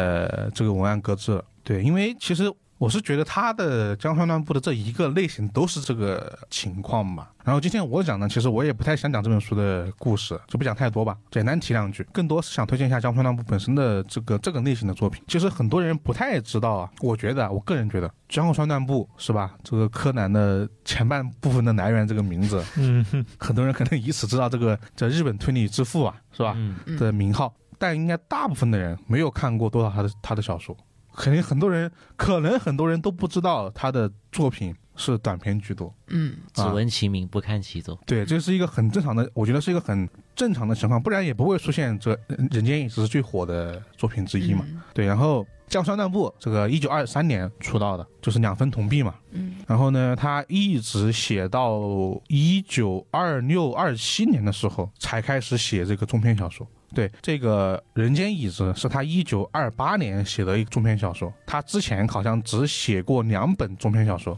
一本是《湖畔亭事件》，一本是这个《帕洛拉玛岛奇谭》啊，这本书比较有名。所以你你能看到的是什么呢？这本《阴兽》其实是江川乱步从短篇转向中篇的一个很重要的一本书。对短篇小说，大家我们常看的这个福尔摩斯啊，其实大部分很多都是短篇，但出名的几个啊是是中篇。然后呢，这个布朗神父系列啊，它也是这种短篇。其实，在阿加莎火之前，欧美大都是以短篇为主的。当时啊，大家都觉得短篇比较好呈现一个轨迹这么一个状态，因为有写长了之后，好像这个事儿好像也没必要写那么复杂啊，是吧？杀人案嗯进来破案，破完之后走人啊，就这么个事儿。嗯，写不了那么长。江户川乱步呢，当时就是因为写了这么一个两位同币这么一个短篇，让当时的这个人觉得，哎，这个这个人写的这个短篇很有欧美小说的味道，但同时很有日本的味道，因为当时的日本大多是在叫翻案欧美的短篇小说，就是把他们的故事拿过来改一改，啊，换个背景，哦写成小说出版。嗯当时的编辑呢，看到了江川乱步的这个两份同意，就说：“哎，你这个作品，你是不是翻案了哪个欧美小说的作品啊？”然后乱步说：“不是，这是我自己写的。”嗯啊，这个人觉得那就是这种赞扬了呀，你写的好像就像是欧美小说的一样，就是这种至高赞扬。然后呢，同时呢，它还有一种呃日本的特色，呃，首先它这个《两本同币》里面的这个侦探，他就不是侦探，就他不是侦探这个职位，嗯就他不是福尔摩斯，不是波洛这种，他是侦探，他就是个普通人。但是呢，我觉得很多人如果说只闻其名去看《两不同币》呢，就会发现一个问题：这本书好像没那么有意思啊，因为它是一种最，我觉得可能会最让不看推理小说的人产生疑惑的点在于，它是一个密码推理啊，这一篇是和密码相关的。其实密码推理，艾伦坡那几个短片里面就有一篇对，嗯这是样有，的但是你要想，它是很多有日文的梗的，哦你看不太明白。嗯大啊，概你大概知道它的原理啊，通过什么这个把片假平假拆成摩斯电码啊，类似这种，然后重新组合成一段新的文字，这种这种大家看柯南就知道了嘛，你知道什么意思，但你一定 get 不到这个它的最核心的精妙所在嘛。有一种语言代沟在这里，你不知道这个密码的设置妙在哪里。对，嗯，但是福尔摩斯小人就会好一点点啊。他这本书里面也提到了福尔摩斯小人，我说两不同币啊，啊，说了这么两不同币的事情，这是他一直写的是类似这种短篇故事。后来他这个就不只是现在啊，当年写这种纯本格推理短篇，这市场也不怎么好 啊。就他当时写这个这种短篇，其实也不可能在这个阅读本格的这个人里面是很有人气的，但是呢，大众还是没有受到欢迎的。所以他这个时候开始以另外一个方式写这种充满了很多这种呃异色风格的这种很怪奇的、很奇怪的呃犯罪小说，它里面就包括了很多当时的一些什么这个男装啊、女装啊、这种性虐待啊这种东西，偷窥癖啊啊嗯这种类型的作品。然后呢，就有了一个比较知名的作品，就是《屋顶上的散步者》，这个是被改编成漫画过的。对，然后这个作品其实很早，这个作品比人家椅子还要早。对，对，然后他当时就讲的就是一个住在旅店里面，天天通过这个旅店上面这个那个空的那个阁楼的房间，嗯天天去偷窥各种住店的人的这个生活啊啊，然后产生犯罪犯罪故事的一个案件。然后呢，在《三木者》之后的大概一个月之后，又写了《人间椅子》嗯啊，这个大家就知道了嘛，这个就足够变态啊嗯，啊，全就是一封信，讲了一个这个变态男人痴汉，的故事啊，嗯读完之后都想从凳子上站起来。的一个、一个故事，但《人间椅子》依然是属于短篇小说啊。大家如果能回想一下，就知道这个故事是很短的。嗯，然后一直到这个呃一九二八年写的这本《银手》，就其实短篇到中篇有一个什么问题呢？就在于你故事得撑长，是吧？嗯对然，后不然你的，比如说像你，你要么就把这个故事的剧情拉长，嗯要么把嫌疑人增多嗯啊，你可以让才让你的这个小说有变长的道理嘛，不然不就灌水嘛。嗯那其实就很多人就，呃所以这是他必须得面对的一个问题。同时呢，当时在英寿出之前啊，江户川乱步呢已经封笔了十四个月，就他有十四个月没有写推理小说了。为什么呢？他经常被人骂啊，他就说你写这就骂他骂他另外一个类型的，啊，你写的这不算推理小说啊啊，然后就很多人就是说他，然后他自己呢，他自己很容易停笔，他的作者生涯多次停笔过。嗯啊，这个人心态有点脆弱啊， 或者说他的心比较心态比较纤细吧。嗯这是他停笔十四个月之后写的这个应收，所以呢才有了开头这段话啊。哦归类的那个，我认为两正向上有两种啊，一种是写犯罪类的，一种是是写本科的。哎，不巧的是，我江川乱步两种都是啊。嗯但是他意思就是说，不要把它混成一种类型。然后呢，当时呢，横沟正史啊就说了，那是使用了前所未有的手法的侦探小说啊，这是一个背景。这个背景其实我觉得是很让我们去理解这本小说的一个一个前提吧。嗯，然后我们说回到这个殷寿的故事，其实看殷寿，你看这个名儿，不太能够知道他讲的什么东西啊。嗯确实，对，如果你看完故事，如果你只是浅看一遍他的这个简单的剧情和他的轨迹啊，你会更加疑惑他为什么要起这个人儿 啊？你其实我们四个人都知道英寿的故事嘛，嗯对嗯你，就想想知道，如果你只看他的简单的这个剧情的话，你也不知道他在讲什么东西。但是好就好在，如果你看书看原著本身，你看江川南部以全程以我这个这个视角来写这个作品里面这个人的心态变化，你就能知道这个故事了。那我们说回这故事呢啊，啊，这个故事其实呃，按照我们当时这个会形成点到为止的文案的话，它的开头是我们当时这种罪案形式的这个开头啊。这个一九二七年，日本东京浅草地区的五七桥下面发现了一具男性的尸体。嗯啊，这个尸体呢，直到一百年过去了，凶手呢依然没有任何的定论。这个五七桥呢，对，它是横跨日本偶田川的一个东西向大桥。我当时去找了，这个桥呢还在啊，哦就当时是你能找到实际的这么一个地址的。然后这个地方有一天就是一九二七年三月二十号啊，日本的东京这个天降大雨，吴七桥呢也有他自己的这个早高峰。然后呢，一名商店街的老板娘正打算和往常一样搭汽船过河的时候啊，在等船途中呢，她就去了一趟厕所。这个船上的厕所呢就比较简陋啊。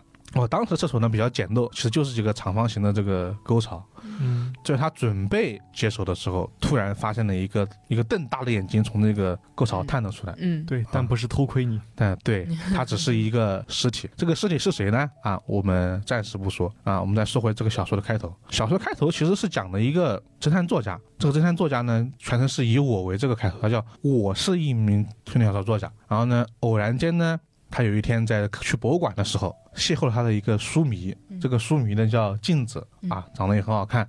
两个人呢，后来就因为这个作品的原因吧，这个书信来往，成为了这个笔友，交通的交流的这个很密切密切吧，算是。然后呢，后来呢，这个镜子就跟他说了一个事儿，他就说呢，他最近呢一直被一个人给骚扰，嗯这个人呢就叫大江春梨。大江春梨是个什么人呢？哎，他也是一个推理小说作家，嗯啊，但他写的作品呢跟平田一郎不一样，就是我呢是写本格的，嗯啊，但是大家顺迪呢是写猎奇跟变态的啊，你这样一听就知道啊，这两个人对的谁啊？哎，还是我自己。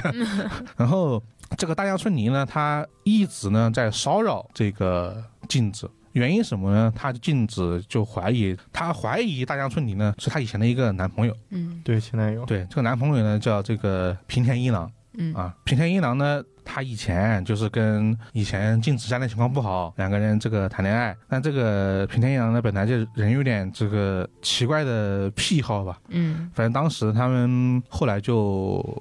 禁止因为家庭破产啊就离开了当地啊，其实也是为了躲掉平田一郎。后来呢，她和现在的这个老公啊叫小山田结婚，结婚之后呢，因为当时这个日本这个情况嘛，她就向这个小山田隐瞒了她自己和平田一郎的故事。因为这个小山田本来就猜忌心很强，然后日本又有很多这种对女性当时这么一个约束嘛，嗯，他又没说这个事儿。但是呢，后来呢，这个平田一郎就找到了镜子，还给他寄了三封恐吓信。然后呢，这恐吓信就说明什么呢？啊，我要复仇，我要夺回镜子。那最恐怖的点在于什么呢？这个恐吓信吧，它的内容就让人很瘆得慌。就他详细的知道镜子每天在干嘛。嗯他原文念出来很恐怖，就是说啊，七、点三十分到七点四十分，你让女佣端来茶点，你吃了两个风月红豆饼，喝了三杯茶。啊，七点四十分，你起身如厕，约五分钟之后回到了房间。这是什么跟踪狂？对，像九点十分你丈夫回家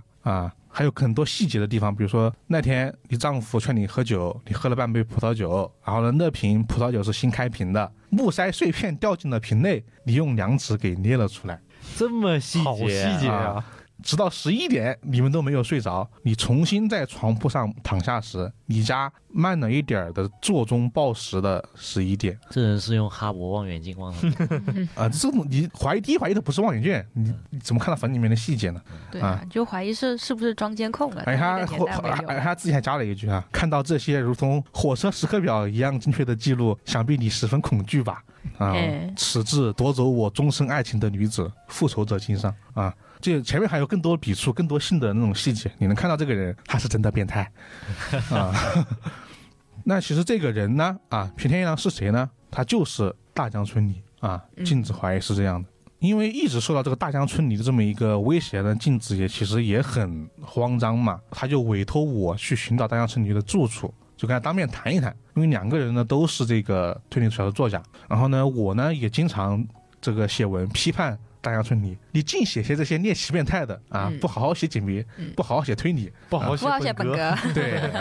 自己骂自己啊。但好像托编辑去找他，但一直找不到大家村里的人。这个人本来就深居简出，从来不以自己的这个去出版社跟编辑对接。嗯最近呢也消失了，呃，找不到啊，找不到呢。没想到后面又发生了什么事儿呢？大江村里呢寄来了这个要杀害禁止丈夫的杀人预告。哦啊，他说他已经知道了他们的这个住处，他就说呢自己的在某个角落正在看着镜子，决定在杀死镜子之前杀死镜子的丈夫。然后呢，镜子呢最近呢一直在天花板上呢能听到金属的这种摩擦声、人移动的声音都有嗯啊。然后呃这个我呢也去天花板进行了个检查，嗯，发现呢上面确实有常人的痕迹，而且上面还有一个遗落的金属扣子。嗯这个大江春泥呢，他曾经写过一本小说，嗯短篇小说叫《天花板上的游戏》啊，就是在天花板上偷窥犯罪的内容啊，就这个行为很可能是他做的、嗯，啊。我刚刚提到了江川南步本人写过一本什么小 说，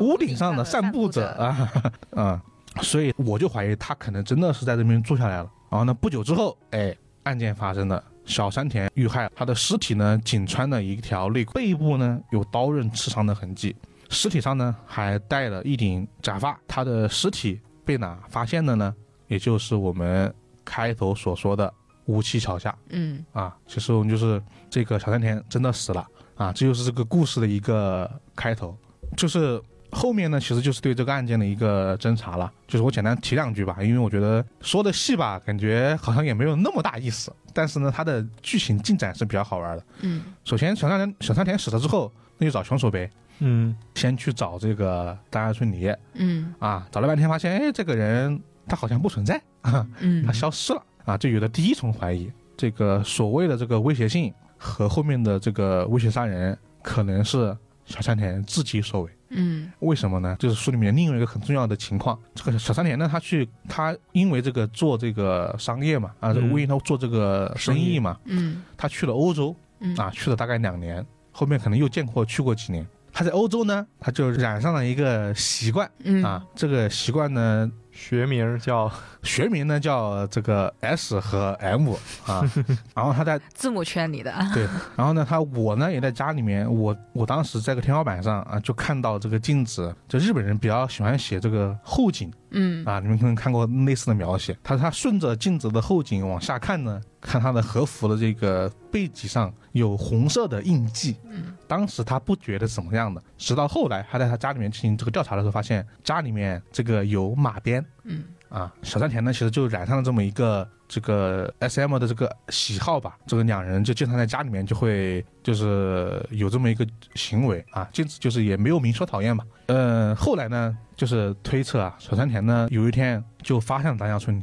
然后呢也发现呢，他其实早就知道平田一郎的事儿了。嗯，他有一天发现丹下春里写的这些小说呢，点燃了自己。哇，这个人写的真变态。我喜欢你 喜欢他喜欢啊。 然后呢，发现他慢慢觉得好像他有一种更有意思的玩法，他开始去伪装成丹下村里去恐吓镜子，然后观察镜子，观察被恐吓后的镜子啊。但这是他的一个我的一个推论嗯啊，但是他喜欢 SM 这个行行为呢是被认知的啊嗯，所以大家推测陈山田呢可能是这个自己作把自己给作死，但后面还有反转，哎，可好像不是，好像这个事儿是别人伪装的哦啊，又变成了这个这个事儿可能还有反转，嗯这啊就是为什么我说它是短篇向中篇转变呢？就如果是短篇，可能到第一个嗯它就结束了。嗯，因为你想，第一个其实就就跟他之前小说很像嘛。我讲一个故事，然后发现你本来以为是拉上村你是变态，哎，其实这个使者他是真正的变态，嗯，他比那个人还要更变态，这就很像《人间椅子》啊这种类型的一个构造。但是就是因为他后面的进一步对这个案件的挖掘跟这个所谓的二次反转的解答吧，以及最后的开放式的结尾，让这个故事变得更加好看了。就是哎，你发现变态的人好像不只是小山田六郎啊，这个镜子吧，好像也有点问题。多少沾 点，对，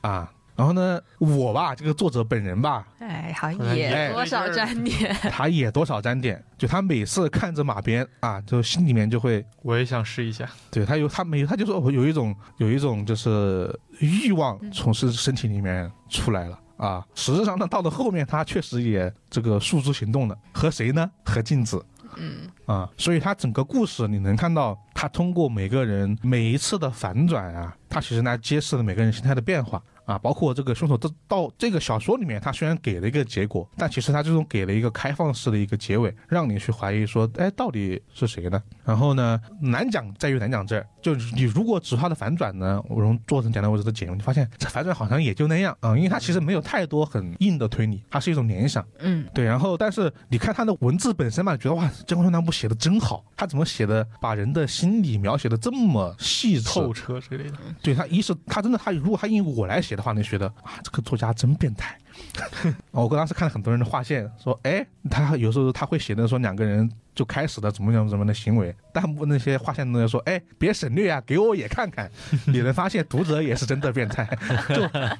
不知不觉中你们读者作者全部进入了这种状态。嗯对那种心里面的那种，已经开始代入了，就这种本来可能是放在心里暗处的一些东西，慢慢被嗯江户川部给勾起来了。然后你会怀疑说，小说里面所有人是不是都有这么一个欲望？嗯对，所以说就是这本书好的地方，因为这本书我觉得两分铜币，现代人过去看可能会觉得有些过时，它的东西比较简单。但是英寿这种描写人心理状态的这种作品，它不会过时，因为人永远是人，人是不会变的。对，所以这个是作作品的精彩之处，大家一定要读这本书的本身，因为里面太多我觉得很写的就是很到人心里面那种文章嘛。我再我再念一个短的吧，做个结束吧。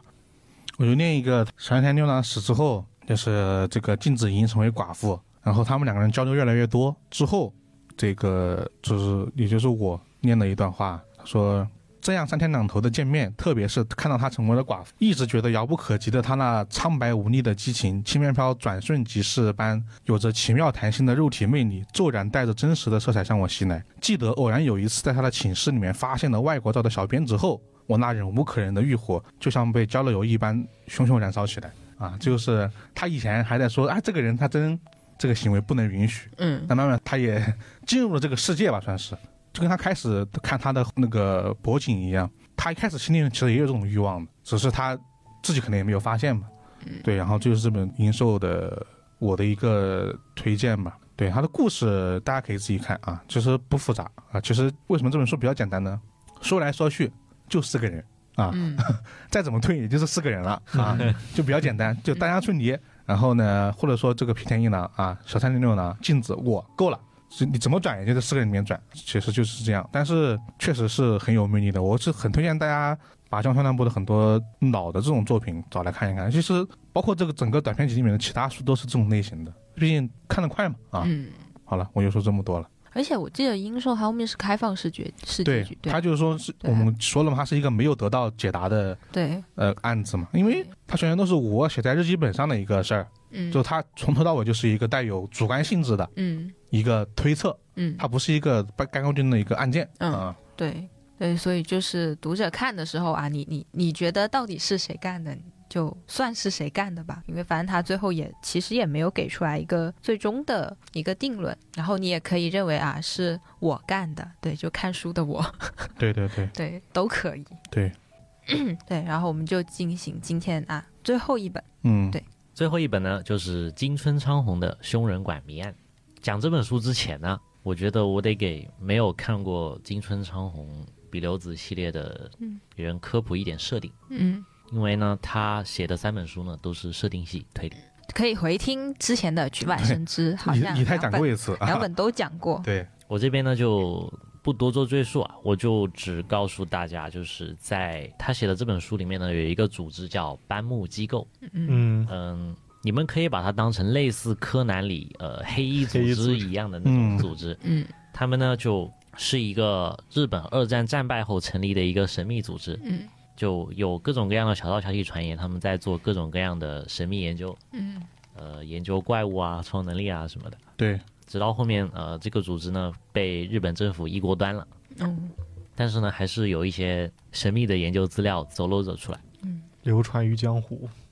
就很多弄它的分布啊，然后还有一些那种科学家啊，那都都溜了啊。嗯他的第一本诗人装呢，就是讲的是丧尸嘛。然后他这本书的主角呢，就是剑崎比留子以及他的助手啊、一个大学男生叫叶村让。嗯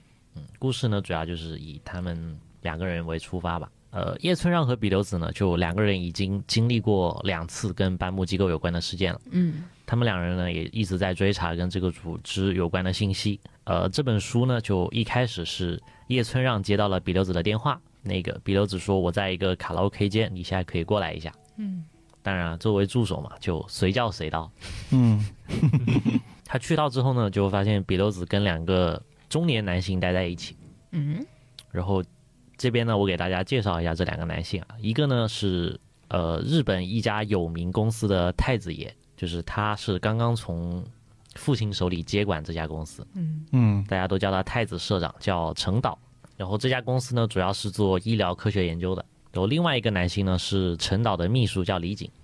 嗯这边叶村刚来到呢，这个陈导就开始解释啊，自己为什么会找上他们。他一开始就开门见山了，说我们给班木机构做过投资。嗯哦啊，就是以前的投资方嘛。嗯对，他说呢，当时班木机构被解散的时候，研究资料都被上头没收了，嗯只是呢，还有一部分资料呢是被他们这些投资人拿到了。他呢就靠着这部分的投资资料，发展壮大了自己的公司，因为他们是做医疗科技研究的嘛。嗯，当时他们那个组织里面的一些资料是很超前的。呃，他接管了公司之后呢，他就想着，哎，我如果再弄到了一点，我是不是就更加发达了？嗯所以呢，他上位之后就一直在找这个组织的资料。中途呢，那个叶村也有问他，为什么你不直接拜托警察帮忙查，还是怎么样？嗯。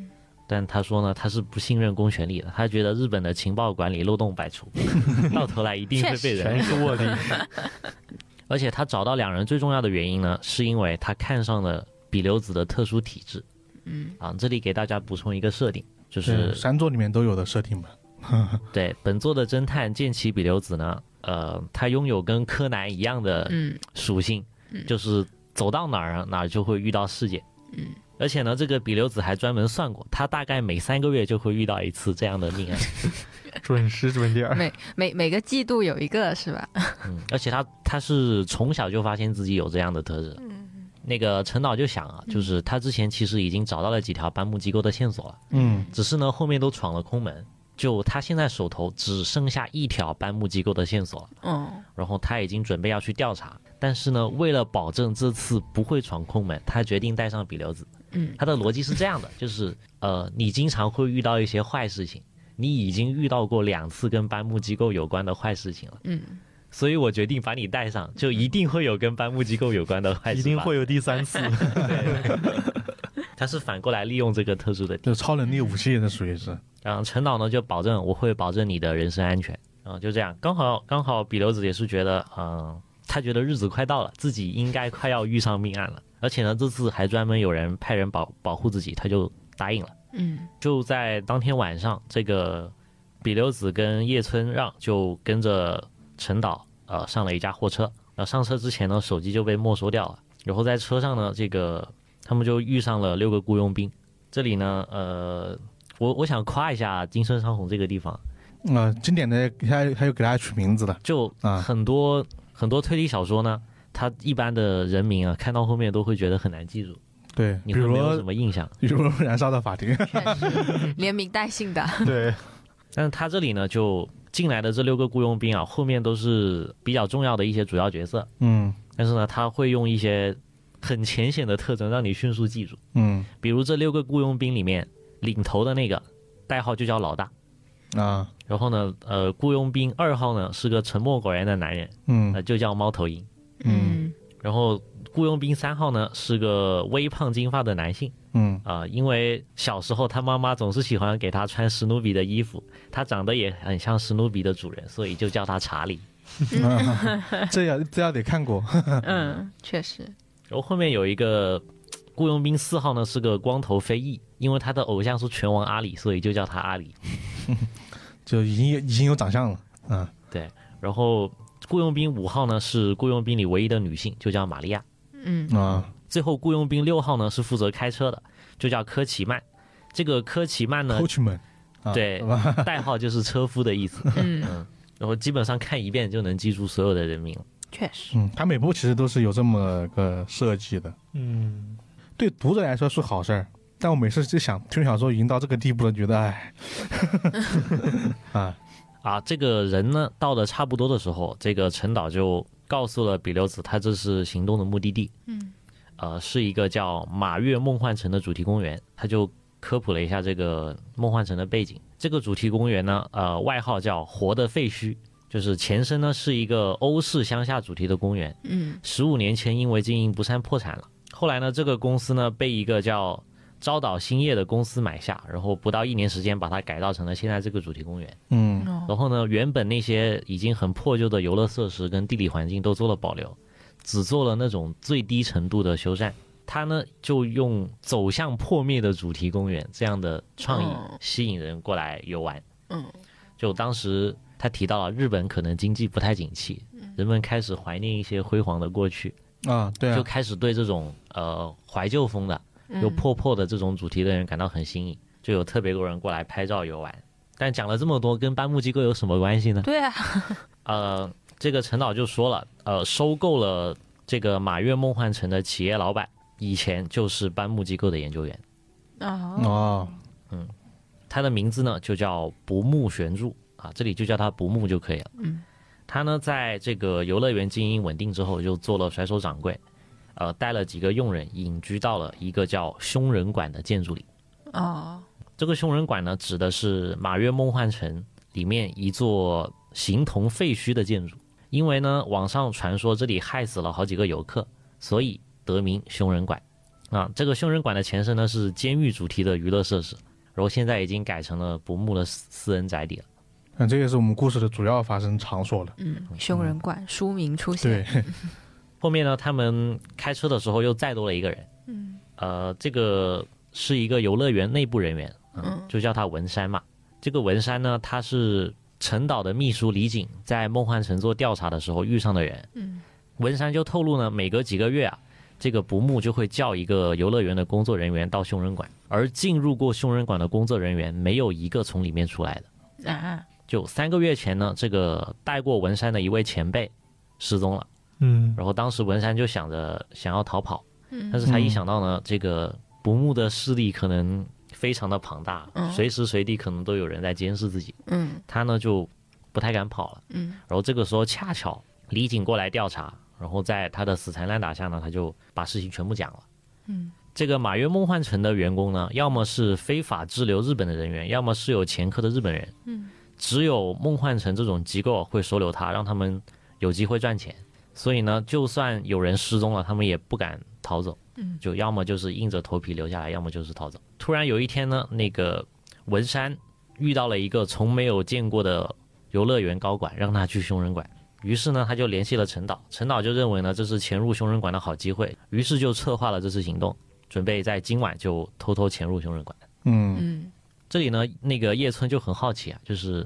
呃，我们已经是二十一世纪了，互联网这么发达，对，对，为什么没有人在网上曝光梦幻城的人口失踪事件呢？嗯他这里就解释说，这个梦幻城因为是这种怀旧破败的风格，嗯就有很多很多都市传说啊、可疑场所之类的，比如啊、我在这里曾经看到过幽灵，嗯啊，什么我的朋友在这里失踪了，我再也找不到他了。然后网上的人就会认为这可能是官方做的营销，嗯，就也不会很在意。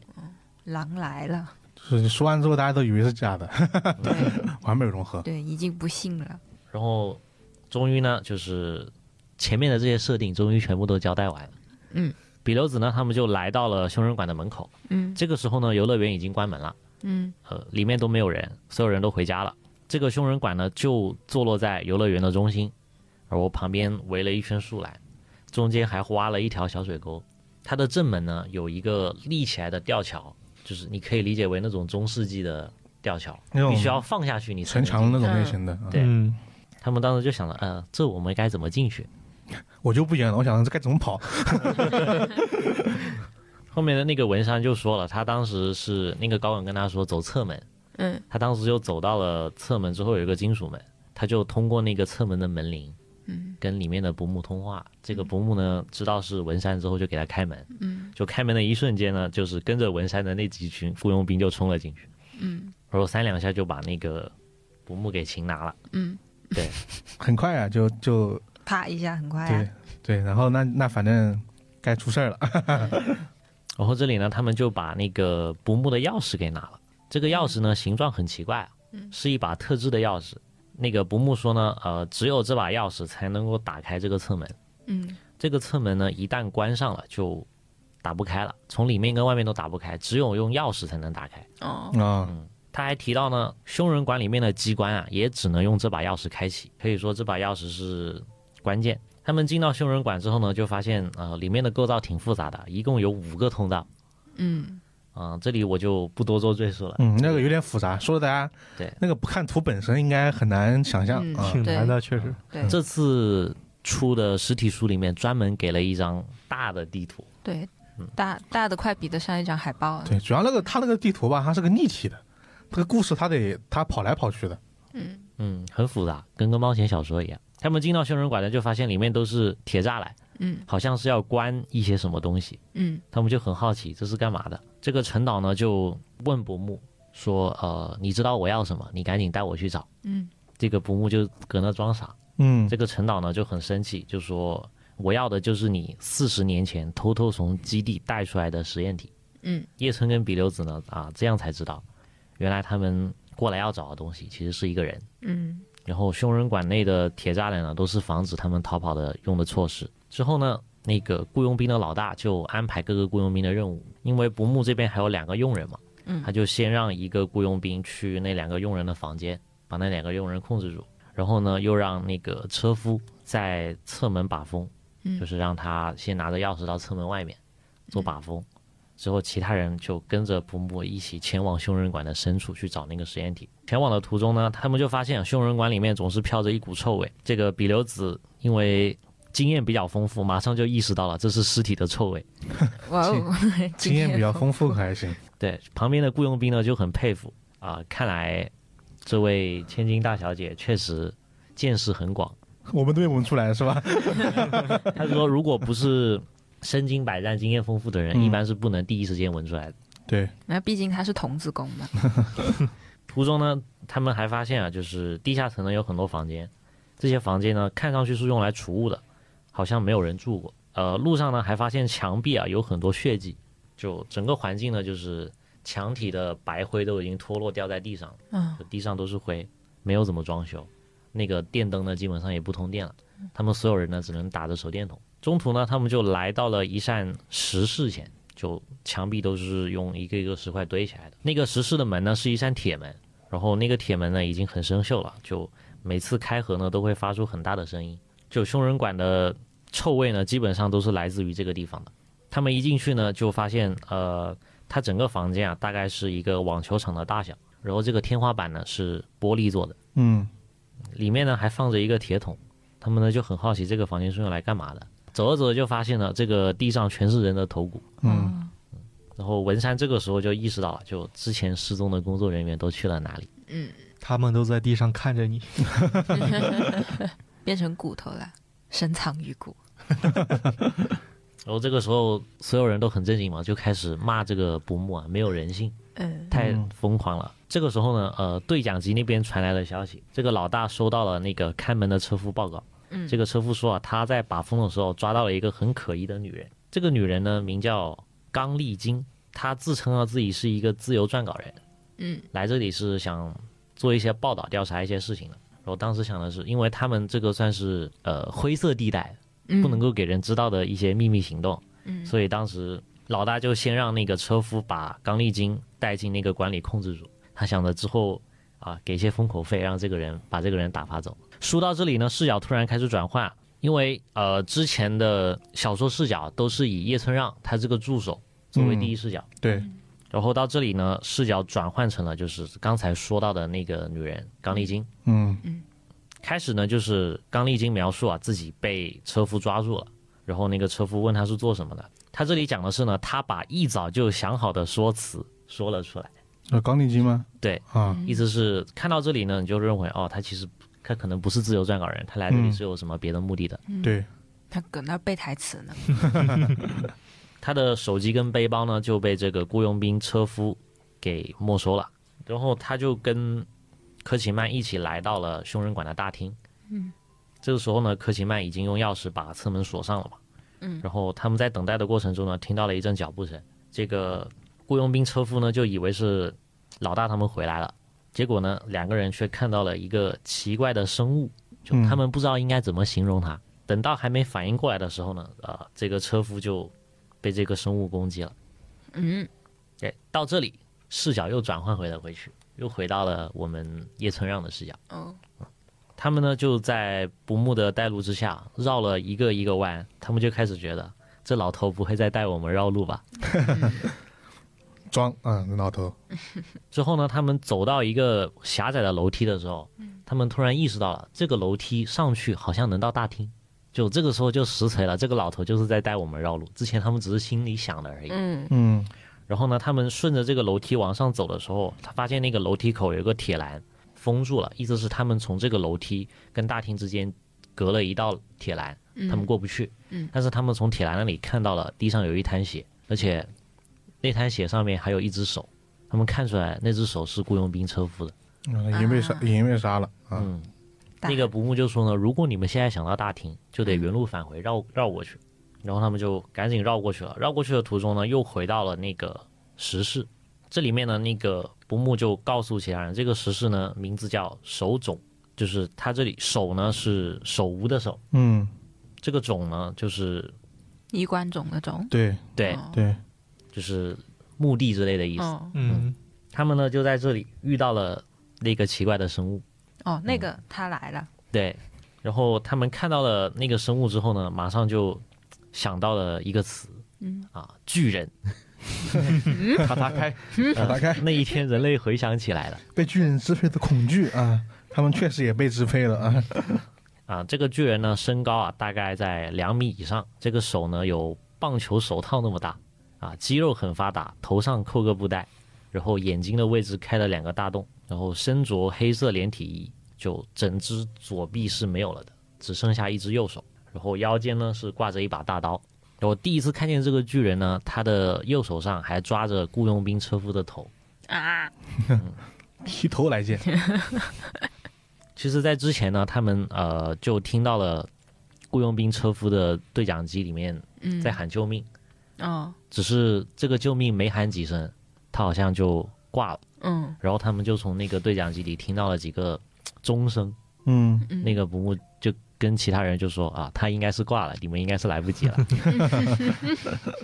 看到这一幕呢，就其他雇佣兵就想都不想就开始向他开枪。然后这个陈导呢，中途还说啊，不要杀他，要抓活的。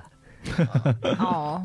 但但是是呢，枪真的对他有用吗？对，就是就算子弹打中了巨人嘛，嗯，但这个巨人还是生龙活虎的。对啊，每人都叫巨人呢，中央用特制的穿甲弹，从后脖颈上打进去才有用。然后这个巨人的运动能力啊也非常快，就基本上能够凭空躲子弹。有一个雇佣兵啊，在还没看清他的时候就被他一刀砍头了。然后这种情况下，大家就发现了啊、呃战斗力的差距实在是太大了。嗯然后比留子就建议大家分头逃跑。崩车卖溜，哎呀，嗯，跑就完事儿了。然后这个时候大家就也没想好去哪里逃吧，就大家都是分散逃了。嗯，叶村呢就逃到了一个只有一个壁炉的房间，然后这里呢呃视角又发生了转变，就又到了刚丽晶的视角。嗯，嗯刚才说到嘛，是刚丽晶跟雇佣兵车夫嗯遇到了那个生物，嗯之后呢是那个车夫攻击了巨人，巨人去追杀了车夫，嗯刚丽晶因此逃过一劫。之后他因为没有钥匙，无法从侧门出去，嗯他就只能向另外一个通道走去。接着他就来到了一个像是起居室的房间，嗯这个房间呢是有一道金属门没有关上。他进去之后就看到那个房间的书桌上有个监控屏幕，这个房间里呢还有一个飘窗，上面摆着一个红眼的猫眼摆件，然后还有各种各样什么玻璃烟灰缸啊、半兽人金像啊。嗯嗯，嗯原来是一个高级的房间。他当时就把这些东西堆到一边，躲在了那个窗帘后面。嗯，嗯然后躲着躲着的时候呢，发现不木走进了这个房间。他进来呢就把房门关上了，这房门还是金属门对，就是金属门。啊，就金属门。他的房门就是金属门。嗯嗯，他关上之后呢，就一直在房间里找各种各样的文件，嗯然后嘴里嘟囔着说啊，怎么回事啊，原来如此啊之，类这种让人摸不着头脑的话。又接着呢，就把监控屏幕还有座机电话给砸碎了，然后开始坐在书桌前专心致志的开始写了一些东西。刚丽君就心想了，要想知道事件的真相，只能趁现在了。然后接着他就从窗帘走了出来，跟不木面对面对峙。嗯然后到这里，视角又开始转回了叶村让。这个叶村让呢，从手中逃出来的时候呢，他是从一个死去的雇佣兵手里拿到了一个对讲机。嗯他从那个对讲机里呢，就知道了巨人在黑暗中也能够看见物体。然后目前呢，这个巨人正在追杀阿里，嗯，就是那个光头崇拜拳王阿里的嗯拳那王 边，大家就这个很容易记住就啊。老补成，就老补成，就他阿里就行了。对，阿里他老也想想他耳朵，然后被砍了合头。适。由于钥匙是在车夫那里的，嗯可是啊车夫呢不知道死在什么地方了，嗯所以他们现在没有办法逃出哦嗯，只能找地方躲起来。前面说过了，叶村逃进了一个只有一个壁炉的房间，嗯他刚想看呢，房间里没有东西可以躲藏，但是听到外面有脚步声了。他听到呢，呃，房间外啊，这个阿里的惨叫声和巨人的脚步声。嗯，他当时就想了，坏了，这个阿里死在外面了，这个巨人就在屋外，他没办法了，就只能踩住那个炉壁内部的边缘，然后双手撑在那个墙壁里，躲在里面。后面呢，那个巨人进壁炉房就没有看见他，就离开了。可是玩《生化危机》呢，嗯，这个玩过逃生的应该知道这是什么情节。对，恐怖游戏都有的情节嘛。后面巨人离开房间之后呢，叶村听到了一次铁门开合的声音，就是手手冢的那个房间。嗯，呃，他的铁门啊，每次开合声音都很大嘛。嗯，他可能是判断这个巨人应该是回到了手冢。他这个时候呢，还是不敢走出房间，因为他觉得那个巨人随时有可能回来。嗯，后来呢，这个叶村就一直待到了第二天早上。嗯，然后后面他用对讲机就跟其他人汇合，就大家用对讲机知道都活着，然后就在大厅里大厅里集合，在大厅里呢，他们就清点了一下，还有谁活着，嗯就发现啊那个阿里，还有那个像史努比主任的查理嗯以及车夫、啊这三个人，嗯，已经确定死亡了。然后目前还没有找到的人呢是文山，嗯就是那个游乐场的内部人员，嗯还有不木、嗯，刚丽晶，还有侦探比留子，嗯目前都没有跟大家汇合。正在清点人数的时候呢，这个刚丽晶出来了，就说啊、我就是自由撰稿人，还是那套说辞。啊嗯然后当时他们也没，因为当时情况紧急嘛，也没想着怎么深究他，也不知道他是说谎的还是怎么样。他们这个时候就啊、经典的就来了，他们发现他们没有办法出去了，嗯，因为呢那钥个匙钥匙找不到了，首先对是钥匙找不到了，首先是在车夫身上，但不知道他死在了哪里。接着呢是前面说到他的正门是有一个吊桥的，嗯嗯那个吊桥呢，呃，因为年久失修，电机已经没用了，所以放不下来。嗯，然后大家的手机呢，要么就是没带，要么就是坏了。总之呢，就是没有办法出去了。出去就结束了，确实不能出去，也不能通信，对吧？嗯，然后这里呢，呃，小说还介绍了一下两个佣人，可能就大家只要记住，一个是男佣人，一个是女佣人，然后年龄都是五十岁左右就可以了。嗯然后这几个佣人呢，可能是看啊，这几个雇佣兵都有枪，都挺听话的，问什么就答什么。嗯，这个老大呢就提议啊，他们先去找到失踪的人员，然后再把布木抓到，把任务完成。可是呢，那个女雇佣兵玛利亚就表示呢，啊，布木已经死了。嗯，他咋知道的？嗯，他他说来这里集合之前呢，他跟几个佣人去找不木，结果发现呢，这个不木死了，死在哪呢？就死在了呃他的房间，也就是刚丽晶去的那个起居室，嗯那个就是不木的房间。嗯然后呢，他们就来到了这个不木的房间里，他的房间门呢就是特制的金属门，嗯基本上只要关上去了，就是巨人也进不来。然后天花板上呢就挂着照明灯，然后窗屋里呢也有窗户拉着窗帘。这个不木的尸体呢就躺在那个房间的地上，嗯呃，尸体呢是没有头的。啊，头被砍了哦啊，然后那个脖梗断面下方呢，就是有一滩鸡血。嗯看到这里啊，就大家都觉得啊、可能是昨晚的时候啊、巨人闯进了不木的房间，把不木杀了，然后把他的头砍了。嗯这里呢，那个佣人提到了一个巨人有一个习惯，就是巨人一旦遇到了一个人，不管你是死是活，他都会把你的头砍下来，然后把你的头扔到手冢。嗯带走人到手中，对嗯，这是一个贯穿整本书的关键设定。嗯然后呢，他们大家就决定啊，以这个不木的房间为据点，对凶人馆进行搜查，找到可以逃出去的方法。因为呃，前面说到不木的房间只要门关上了就是安全的，没有人进得来啊。这里呢就是本小说的一个缺点，我个人是觉得啊它呢就给你复述了一下这个地图啊，嗯它呢主要就分为两个区域，我这里就呃叫做一个叫本馆，一个叫别馆。啊嗯嗯，本馆呢就是他们现在待的地方，嗯别馆呢就是巨人平时待的地方。嗯，他们就提到呢是巨人是十分讨厌紫外线的，嗯然后前面提到了手冢的天花板是玻璃，嗯也就是说，呃，巨人呢白天的时候是不会到手冢的，而手冢呢是本馆跟别馆连接的地方，就是你要从两个馆之间走的话，你一定要经过手冢。哦，但是巨人是大白天待在别馆，所以他绝对不会来到本馆，嗯所以白天的时候大家待在这里是安全的。然后就在大家都在想着呢要怎么逃出去的时候啊，这个叶村让呢，呃，脑回路比较清晰，嗯，他开始调查起了这个不木死亡，因为他很好奇一件事情。嗯这个伯木真的是被巨人杀死的吗？嗯啊，为什么呢？他首先啊就去调查了一下那个手冢，他呢就在那里面找到了呃死去的那些人所有的头，呃唯独呢只有不木的头是放在手冢的铁桶里的。嗯嗯之后呢，他又去检查了一下那几个人的尸体，他就发现呢这个不木的头啊，比起其他人的脸色要更紫一些，嗯他就怀疑啊这个不木不会是被勒死的吧。啊嗯哦，他又做出了一种猜测，呃，是不是有人把伯木勒死之后，再把他的头砍下来？就伪装成是巨人呃伪装成干的巨人做的，嗯，叶村让呢后面就把自己的想法跟那个猫头鹰雇佣兵讲了。嗯，他后面那个猫头鹰就说，有没有可能是巨人用手把伯木掐死的？单手把人拎起来，然后啊，对因为也他的也手是一种可能吧，嗯嗯但是呢，这个可能是说，呃，因为没有在伯木的脖子上发现指痕，哦所以这个东西是直接否定掉的。嗯，而且巨人随身携带大刀，明明可以一刀砍死对的，啊为什么要费力把他掐死呢？对没有必要，嗯另一种呢，就是说，呃，如果真是被人勒死的话，那脖子上应该会有线痕。嗯然后这里呢，叶村让也提出了两个点，嗯他说，呃，可以先用很细的线把木木勒死，然后沿着那个线的痕迹，一用刀把他的头砍下来，这样就不会看出来了。另外一种呢，就是用那种粗一点的布条把人勒死，这样的话不会在脖子上留下痕迹。嗯啊，嗯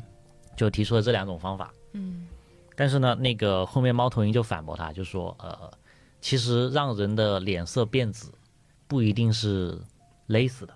也有可能是因为心脏病。啊，嗯嗯，后面就从那个不木的佣人那边了解到，这个不木的确是有心脏病的。他们当时想的是，可能是大家四散逃跑的时候，这个不木跑得太激动了，吓然后吓回死到了房间啊，的时候心脏病发了心脏病 发，接着呢，他因为心脏病发死了，门没来得及关上，啊，这个巨人路过把他的头砍了，带到了手中。这样一想就很合理了，而且目前叶村手上也没有能够证明啊，确确实就是被勒死的证据。嗯就在叶村上就是找了很久啊，就得不到认同，大家也不怎么配合他调 查。嗯对，查什么查？先跑了，先说吧。比留子呢也失踪了，嗯然后就在他苦恼的时候呢，那个女佣人就跑过来告诉他，这个比留子找到了，哦只是呢比留子不在本馆，啊，嗯在巨人所在的别馆。嗯啊强行隔开了。他们呢，呃，就发现不木有一个很小的，里面有一个很小的小房间，通过那个小房间的窗窗子可以看到别馆的一个房间。嗯比留子呢刚好就在那个房间里。嗯呃，比留子的那个房间呢，他说好像灰尘特别的均匀，不像是有人来过的地方，巨人不会到那个房间。嗯不知道为什么那个房间很安全。然后呢，接下来的书呢，就是呃，比留子将会作为一个安乐椅侦探的角色，就是他只能待在那里不能动，嗯他只能依靠本馆这边的人提供线索进行推理。嗯这个叶村让呢，就把自己查到的一些比较可疑的地方告诉比留子，呃，结果比留子也跟他说，呃，你为什么要查这个东西啊？现在应该做的应该是大家一起想办法怎么逃出去。你在这里查这个杀人事件，不觉得很蠢吗？嗯，对啊，对属于作者自己吐槽吧，吐槽一些以往的一些经典模式。嗯，对，然后这个叶村让就跟他吵了起来，觉得很失望，就直接就走了。后来呢，视角就转到了刚丽晶，嗯这个刚丽晶呢是之前跟着叶村让一起查各种各样的线索，对因为我们从刚丽晶的视角里面，你可以得知不木可能就是他杀的。嗯因为他进了房间嘛，对啊对嗯他一开始就把刚丽晶是凶手告诉你了，嗯然后呢，他跟着叶村让一起调查这个尸体，调查那个尸体，嗯他就很自信啊，他觉得啊，这个叶村的推理能力啊也就这样了，只能当个华凭生。他凭他的推理不可能找到 我的，他很自信。不过呢，他还没有遇到过比留子嘛，他就觉得啊，找个时间也会一会他。嗯结果呢，就发现比留子之后，比留子是有找每一个人到房间里单独谈话。他刚好呢，就那个女佣人也过来跟刚丽晶说，比留子想跟你谈谈话。然后他一进去之后呢，那个女佣人还问他有没有看到窗户上的那个黑猫雕像。嗯然后那个刚丽晶想了一下，哦，他好像确实进屋的时候有看到过那个红眼的黑猫雕像。嗯他当时就说了啊、半个小时之前我还看见了，不知道你找一找。他刚一进房间啊，这个笔留子呢就也没有说什么，嗯而是直接跟他说啊、你有笔跟纸吗？能不能借我一下？嗯他就直接呃隔着窗把笔跟纸交给他。嗯然后当时很好奇啊，这个女的究竟想干什么呢？把我叫过来，我们也不熟啊。对，嗯，这个笔留子一边在纸上写一些东西，一边就跟他吐槽啊，这个叶村啊不好好想办法出去，整天想着玩什么侦探游戏，真的很蠢。啊，然后这个刚丽晶听了也觉得，确实这个时候这个时候破解真相不是会引起人内讧吗？一点好处都没有。嗯，然后这个时候笔留子话锋一转，他就说。啊，我的意思是，他破解了不太好，但我破解是可以的。我是专业的，术业有专攻，他应该去找怎么逃出去。啊、当时刚丽晶就觉得啊，这个这这个侦探挺有意思的，就是他不许他不许助手破解真相，只许自己破解真相。然后他没想到的是呢，那个比留子就直接指出来了，说我知道你就是凶手。嗯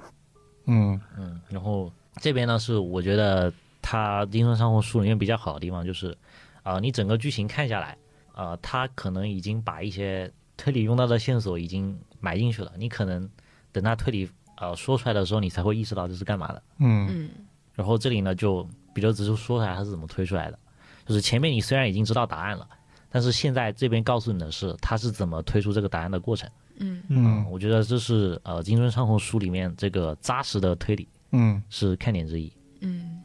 他呢就是说，其实前面叶村提到了什么呃尸体的什么脖梗处的什么颜色啊，各种各样之类的线索啊，其实呢呃都只是一些边角料。呃，真正关键的东西呢，其实是叶村当晚听到的一个声音，就是他当天晚上只听到了铁门开合一次的声音。嗯啊，由此比留子就想到了啊，这件事必然不可能是巨人杀的。就这么说，可能有点跳跃。对，那段是在逻辑流推理吧？嗯，嗯，这段呢是段呃逻辑流推理啊、我这边给大家稍微复述一下吧，因为前面我已经跟大家说了，就是手肘的门是个铁门，然后那个门每次打开都会发出很大的响声。那个叶村的那个呆躲着那个壁炉房，刚好就在这个手冢的旁边，所以每次开门他都听得见嘛。然后呢，这个本馆跟别馆之间，就你要从本馆回到别馆，必须要经过手冢。呃，巨人是杀掉了阿里，然后拿他的头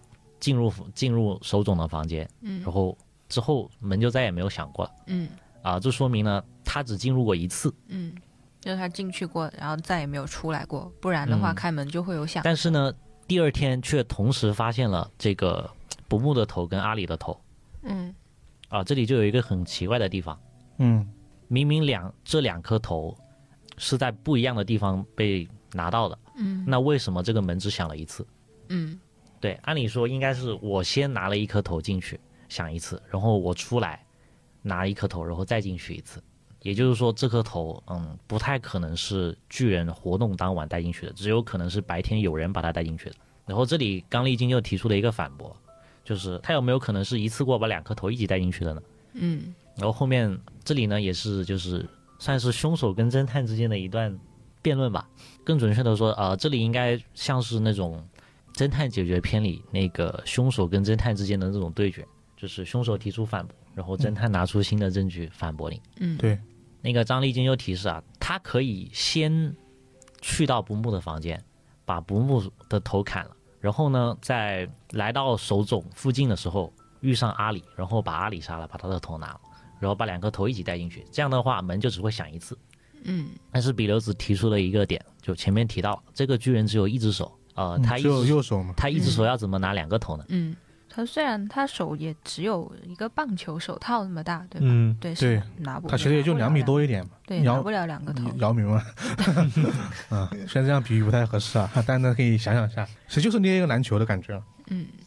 但是呢，刚丽晶后面提到了，你一只手啊可以抱着两个头，嗯对然，后进那个门。对，不过呢，当然这里会涉及到一个问题，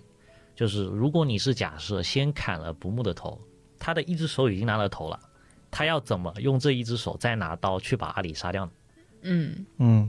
这里面刚刚丽君又提到了，他可以先把头放下，嗯然后再拿刀把那个阿里的头砍了。嗯嗯但是呢，呃，这里线索我前面没提到，其实是呃前面已经说到了，它的那个地板上是全是墙灰，前面提到过的。但是因为不木的头特别干净，没有沾到墙灰，所以没有被放到这地板上过。嗯，也就是说，综上所述，巨人没有办法一次过把两颗头带进去。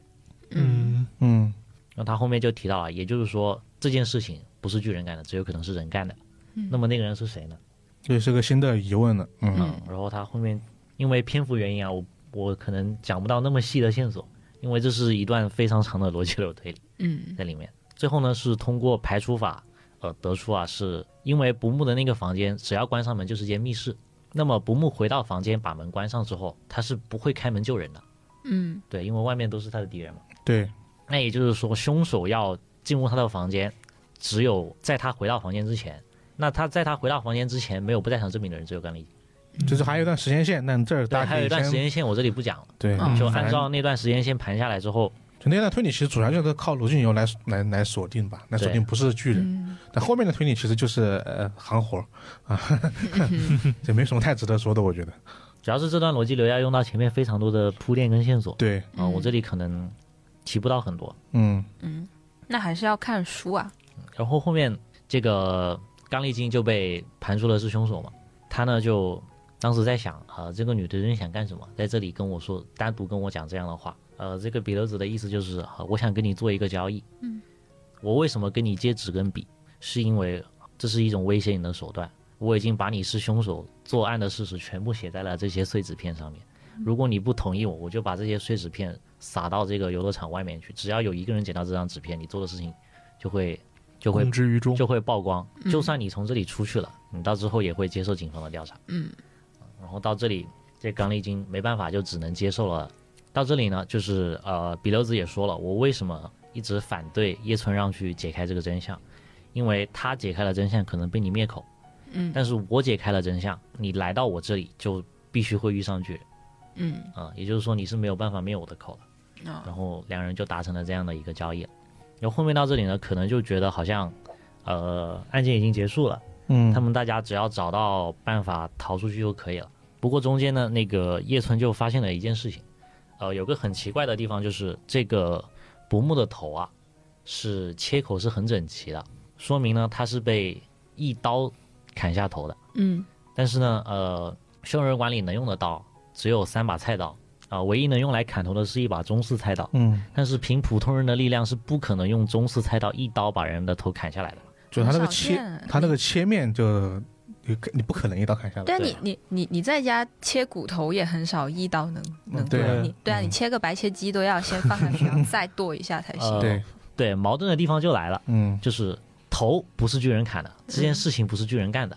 但是呃，能够一刀断头的人又只有巨人，嗯矛盾点来了。接着他就在不木的日记里面发现了一个秘密，嗯，他发现呃不木曾生前曾经留下过的日记里面有最新的那一页，就刚刚是当晚写的那一页被人撕掉了。嗯他呢，因为是下面有笔印嘛，他就用那个铅笔把它踏出来了。嗯发现那个不木说啊、当年的实验事故居然还有生还者，而且就在那堆人里面，哦，就那晚四散逃走的那堆人里面吗？呃他们来的一伙人里面，就是来的这一伙人里面还有一个人，嗯，就也想是杀当年的实想杀验体，不木，嗯对，而且他是当年的实验体是最重要的。嗯，然后他就意识到了他们这之中可能还有一些有一个人藏着什么秘密没有暴露出来，而且我不知道他要干什么。然后后面在刚丽晶的视角里面，这个刚丽晶也提到了一件事情，就是人确实是他杀的，但是头不是他砍的。哦嗯，他也不知道那个砍头的人为什么要砍不木的头，不知道这个人为什么要帮他。嗯，嗯，所以他只是然勒后勒死了他，对，对后他面杀的人没砍头对，，头也不是他砍的，也不是他带的，对，后面的书呢，就是围绕着这个生还者到底是谁，然后发现了一系列事情哦嗯做的那个。对，一起第二起案件啊，嗯就不要以为就一起， 虽然他这一起是挺完整的，嗯但毕竟是个长篇嘛，嗯对，现在的长篇靠一个案子很很难撑得住了。然后我这里想讲一下的就是，呃，我前面其实我前面提到了很多那种细节的线索啊、嗯推理啊，可能都没有提到，就是因为，呃，我直接在电台里面用这种形式跟你们讲是很难讲清楚的，因为，呃，这本书一定是需要看着地图才能让大家理解的，嗯对，嗯他是必须非得常非常依赖图这一。他得破这一解步。不在场证明，主要是，嗯之前其实很早之前就想做熊人馆的，为什么搁置了？就是因为，嗯、我在给你们讲这个事件之前，我可能得，呃，先讲很多的设定。嗯嗯然后呃每条人物的动线，因为它毕竟是个新本格的推理嗯啊，你们可能听我的讲述也知道，这是一个非常非常新本格推理的东西，我不知道你们能不能体会到。因为传统的本格推理人都是比较死的，就基本上怎么说呢，人不会太动来动去，但他还是个立体的动来动去，导致他比较复杂。就是而且做视频在这个图上的话要疯狂飙，然后加上巨人的很多就凶人或者是巨人的很多设定全要交代完，就是没有这些铺垫，你会觉得他的案子破的比较简单，但铺垫完之后，你会觉得案子破的还比较妙啊。对，但是看书的时候你不会觉得那么繁杂，可能是因为它呃，因为这些东西如果抽出来给你讲，就是给在给你铺嘛。嗯但是如果看书是在故事里面，你就不会有那种嗯就一个一个设定跟着来的感觉。它比较厉害在于它能把这些设定藏到故事里面去。当我弄当我们做成视频之后，你又不能讲那么长，你就必须把这个东西给抽出来。抽出来之后就发发现就是就特别明显，要么就是会这是重呃讲点起来有点枯燥，就是这也是对重点，那也是全是重 点，就前面就会很无聊啊。怎么全是重点、啊？对，而且当时也在想说到底要讲多少的问题，因为第一个案子可能我们这说还好啊，但是如果放在视频节目里面就会很膈应，因为第一个案子讲完之后发现哎怎么到这就结束了的感觉，嗯也也想听后面的故事，但所以这本书如果可能后面要做，可能也是做成点透为止的形式，点到为止应该不做了。应该会点透为止，因为对这本书得点透为止了才会有意思一点。对，它后面还有很多，不只是案件的反转，还有整个故事的反转，还有它也有好几层啊。嗯，嗯，那这以上就是啊啊、以上呢就是呃《凶人馆谜案》介绍的一些东西，可能书中有还是那句话，书中有特别特别多呃各种各样的细节，还是得自己去看。对，然后就是也就这本书，我也看到很多，听到很多人评价，就是就金村昌宏这一系列的书，就是越写越好。对，嗯，他这本书我觉得比《魔眼》会好看一点点，因为《魔眼》还是有点太又又回到了以前那种太太，虽然说设定用的很好，但是整个设定有点太像传统的新本格了。嗯他这本书其实你说是推理小说吧，它的冒险属性也很多。嗯，其实可以听一红讲讲了半天，案子没发生呢，嗯， 前面都是很很很就是在还在冒险呢。就是冒险，这个就是《书生化危机》真人版啊的的 的故事情节，那种感觉。中间我跳过了很多情节啊，其实这个不木的死呢是在这个书的中段才会发生的。嗯很慢，死人很慢。嗯嗯，那整体说确实更加冒险和娱乐一点点，但是它的推理桥段又是很硬的，嗯，包括和设定的结合也是一如既往的挺好的。嗯，但就听你们这样介绍下来，我还是会觉得这本书它是一个比较好读的小说。对，它还是比较好读对的。，而且很，而且还挺容易接受的。金双红，我觉得最大优点，我之前可能也提过，他他会考虑读者读这本书到底好不好读。嗯很多作家不会考虑这个事儿了，嗯特别是当这个事已经成为一个习惯之后，就当百人名成为习惯之后，很多人就不会考虑这个事儿了。嗯，也这也是为什么我们做简单文字，一般的都会会帮大家改名，嗯，因为不改名。你真不一定记得住，确实。 有当年肯肯定是有人记得住的，但不一定全部人都记得住。啊嗯，然后对，然后刚刚也讲到这个这个凶人馆，它有可能会变成点透为止。嗯，对，然后今天就讲到了这四本书，其实我们大家都讲了它最后为什么有各种各样的原因，然后它搁置到现在，对对节节目都没有办法跟大家见面。其实就缺一个就，呃，我们觉得比较好的解，反正其实能讲也是能讲的嗯，啊，只是我们觉得可能还有更好的缺少一个更好的处理处方式。理方式，你说能讲也能讲啊，也不也不是说不能讲。其实很多像新兽跟修人馆其实都已经写写成过稿子了。嗯，对。然后就是这，可能就是在这四本书啊，还没有做成，还没有做成视频之前，然后你们又听了这一次音频的话，如果你们感兴趣的，也可以提前先去把书买了看了看，对吧？嗯，对，就正巧啊，我们怪异藏书局也是有这，也是有这四本书啊来卖的。然后也包括啊，倪虹她刚刚讲的金村昌宏他写的整个《坚崎比留子》系列，对，三本啊，怪异藏书局都是有的。而且就是在这一期节目发出来的时候呢，我嗯，们啊《剑奇比留子》系列的藏书票，它的链接也已经出现在怪异藏书局里面了。对，你们可以去看一下。就是这一次藏书票啊，它我们对也是寄那个四川悠人的不会那个系列，对，对，之后我们又一次出了一个就这种集结篇，对，巧三了合一。两次三合一都是设定系，那本书也全是设定系啊，那个人写的。然后，但就是这种多合一，我觉得会很，就是怎么说呢，就应该会很讨那种细节狂魔的欢心吧。嗯，对，真的就是如果你看了这，如果你看了他们的书，然后又很喜欢，然后再去看这张藏书票的话，肯定会有，哦哦哦，我知道这个是那个，那个是那个，对，就是那个长篇改了很多次了，啊里面为了把三个细节都放进去，还是就是就是想了很久的。嗯嗯，嗯，除了那个藏书票的话，你们可能会看到藏书票它隔壁可能还会有我们台历的链接。然后也因为我们的台历还有我们的藏书票，它是啊、同时发售的，是嗯在十一月三十号同时发售的。对，就啊，你们可以分开买，但是他们是同时发售。嗯，然后当然啦，如果你们可以同时加入购物车，到时候进行一个全选购买的动作的话，那我们会更更加感激你们的。 嗯，哎，好，然后这个啊，硬核广告时间啊，就讲到这么多啦。然后这一期的节目也录了蛮长时间的，因为除了要跟大家讲书的故事，还要跟大家讲一下点到为止制作的故事。嗯，嗯，怎么说？也希望你们能听到更多的东西吧。然后啊，如果你们对这一期节目啊有更多想要聊的东西的话呢，也欢迎到我们的呃节目下面留言，然后也欢迎你们加入我们怪异电台的听友群。呃，加入我们听友群的方式呢，就是关注我们怪异故事的公众号，在下面回复电台或者听友群，就可以有一个摆渡人闪现，然后来把你拉进我们的听友群里面啦。然后啊，以上就是本期节目的所有内容啦。然后我是局外人十三，我是局外人老齐，我是局外人一红，我是局外人老根儿，我们下期再见，拜拜。拜拜。拜拜。经年，盲目地处後亦從來沒怨，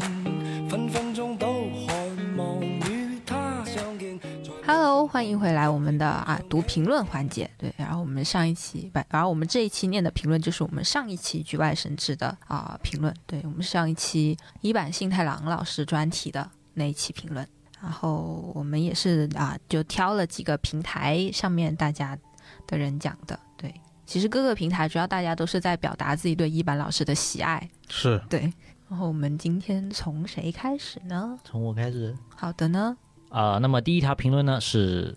小宇宙用户 D E M I A N X X 的用户，嗯，他说呢，大家可以去看看《华丽人生》的后记，一般老师回答了中国书粉的一些问题，非常有趣。除了暗地里夹带私货，一般老师笔下的人物都亦正亦邪，鲜活立体。记得有书粉问他，如果一般老师笔下的大家都是真实存在的话，您觉得您最可能和谁成为好朋友？一般老师居然说他们都不是好人，要么是杀手、小偷，要么拥有奇怪的能力，或者嘴巴特别毒，都是他不想认识的人。哈哈，好过分！一般老师真的很有趣，但是想想，起码《金色梦乡》里的清流雅春是个十足的好人啊，但可能是太倒霉了点。一般老师也不愿意和他成为朋友。一凡老师真的好严格哦。 确实，一凡老师他经常是写这种比较比较有怪的人，对嗯，这种很怪的人。不过一凡老师，我记得他他之前在豆瓣那个答读者问的时候，里面、啊里面的人也问到，就是问到他阳光劫匪那个四人组。对他们就是问一凡老师，他有想过他们的后续是什么样子的嗯，然后一般老师就是想，就是回答大概就是说，就是说他们之后可能就是过上一点平静的生活吧，毕竟抢劫是一件不对的事 情。我估计一版是临时想了，他估计也没有想过没有，我觉得他想过，这样吧。他的回复其实挺统一的，因为他还算是一个比较经常接受采访的一个作家，啊、他经常会回答作品里的一些一些内容。然后下一条，下一个我跟着来吧，因为也是小宇宙的一个高赞评论，最高赞。嗯，其中我也给他点了一个赞啊。 我虽然没有回复，但我真的会给大家点赞 啊。这个 ID 叫这个 L E N N O N，然后三个人 啊，他是最高赞的一个评论，他就说《金色梦乡呢》是呃，《金色梦乡呢》是当当年这个保罗麦卡特尼，也就是反正就是披头士啊，专门一张专辑里面写这个的一首歌。然后呢，当时呢，披头士四个人呢即将分道扬镳啊，这这么一个背景。这呢也是青柳他们四个人毕业多年之后，再也没有办法回去过去的写照啊。那后面是一些剧剧电影的剧情的一些介绍吧。对，然后还有说，或许呢会有人说这本书的情节有些牵强，或者说没讲清楚啊事情的真相，但这些呢都不是一板在意的。虽然呢涉及一个政治和历史事件，但是《寄生梦乡》的本质上只是一个关于信任、习惯、善意和怀念过往的成年人的童话。如果呢，你总是纠结，比如为什么放了烟花啊，警察就真的全部不看不去看青柳人的这种问题的话，那只能说明你不再享受童话了啊。我加一句吧。也说明你不太适合这本书，但也没有关系。啊当然，他还补充了一个，呃，说电影版呢饰演这个通口晴子的这个演员呢，竹内结子姐姐已经去世两年了，希望她找到了曾经那条回家的路啊。这个我觉得也呃也算是唉一个遗憾吧。对嗯，因为我确实我觉得他这段话其实也也，当时我们也简单说一下《金色梦乡》的主题嘛。我觉得他他确实也也说到这这个内容，因为《金色梦乡》它不是一个啊、一个阴谋论的一个作品，是去去想一个首相自杀事件的背后的真相，它更多就是讲这群人的各种故事吧。对，我就念一下这个评论。 OK，好，我们下一条，嗯，接下来这条是来自公众号的一条评论，这个用户的 ID 叫风车海岸，他说不知道是不是沙发，我感觉一坂幸太郎是个挺神奇的作家，明明小说的差异度挺大的，但却很奇怪的有一种一致的气质。对，这是怎么说？他是很有个风格化的一个作者，对，而且我觉得嗯那种气质是他个人的气质，对，是他个人的对气质，就是跟看很多电影的或者其他一些作品一样，你一看就知道这个电影是谁拍的，嗯因为它是有很强的个人色彩的。对，但是这种就就挺好的啊。就是喜欢他的人就会非常非常的喜欢他。 对，对，比如比如我这里对这里微博里面的一条评论啊，这位朋友的 ID 叫“别光吃醋啊，下点饺子吧”。那他的评论是：终于七个感叹号！我出生起就喜欢一坂老师了，四个流泪。看日推不看一坂幸太郎，只能度过一段相对失败的人生。好家伙，搁这玩梗来了。对，就是就是这种啊，粉丝的呐喊，对粉丝表达的这种喜爱。对，其实我们上一期确实有很多人表达了对一般老师的喜爱，然后这一条对就当做这种喜爱的代表吧。就每次做这种作家专题的时候，你能看到很多就是他们的书粉书粉们对他们的喜爱程度吧。对就会蹦对出来，对，然后对，然后这一期呢，就是啊，我们上一次《局外生之一版幸太郎》专题的一个留言啦、然后这一期呢，就也希望大家可以多多评论哦。啊，然后这一期的读评论环节就到这里啦，然后感谢大家收听，我是局外人十三，我是局外人老齐，我是局外人一红，我是九人老根儿。拜拜，拜拜拜。拜。在路上碰着，亦路上幾天。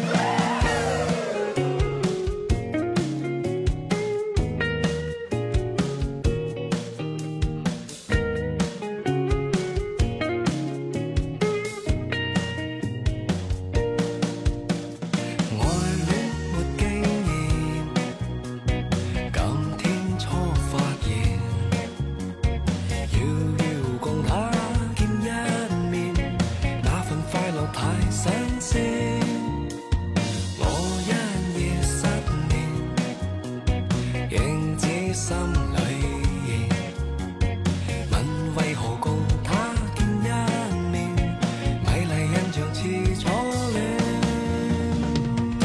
我是怪君，欢迎在各大音频播客平台订阅和评价我们，搜索“怪异电台”即可哟，记得关注哟，拜拜。那刹那接觸已令我倒跌，分分鐘都盼望等他見面，默默地處後亦從來沒怨，分分鐘都渴望與他相見，在路上碰着亦樂上幾天，輕快的感覺飄上面，可愛的一個初戀。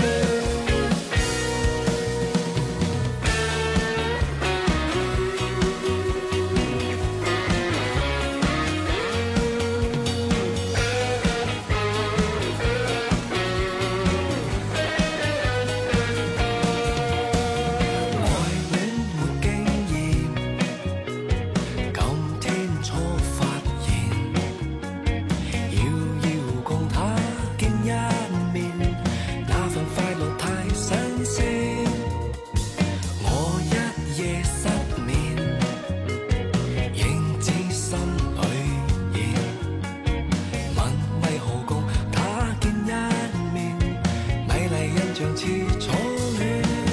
分分鐘都盼望等他見面，默默地處後日從來沒怨。分分鐘都渴望與他相見，在路上碰着亦樂上幾天。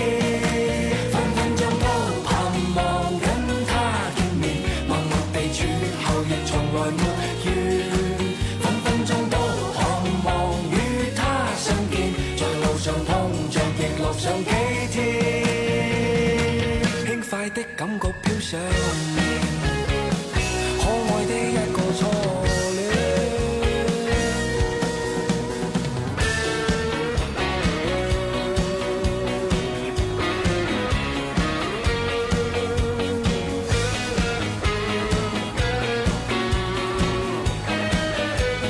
分分鐘都盼望跟他見面，默默地處後亦從來沒怨。分分鐘都渴望與他相見，在路上碰着亦樂上幾天，輕快的感覺飄上面。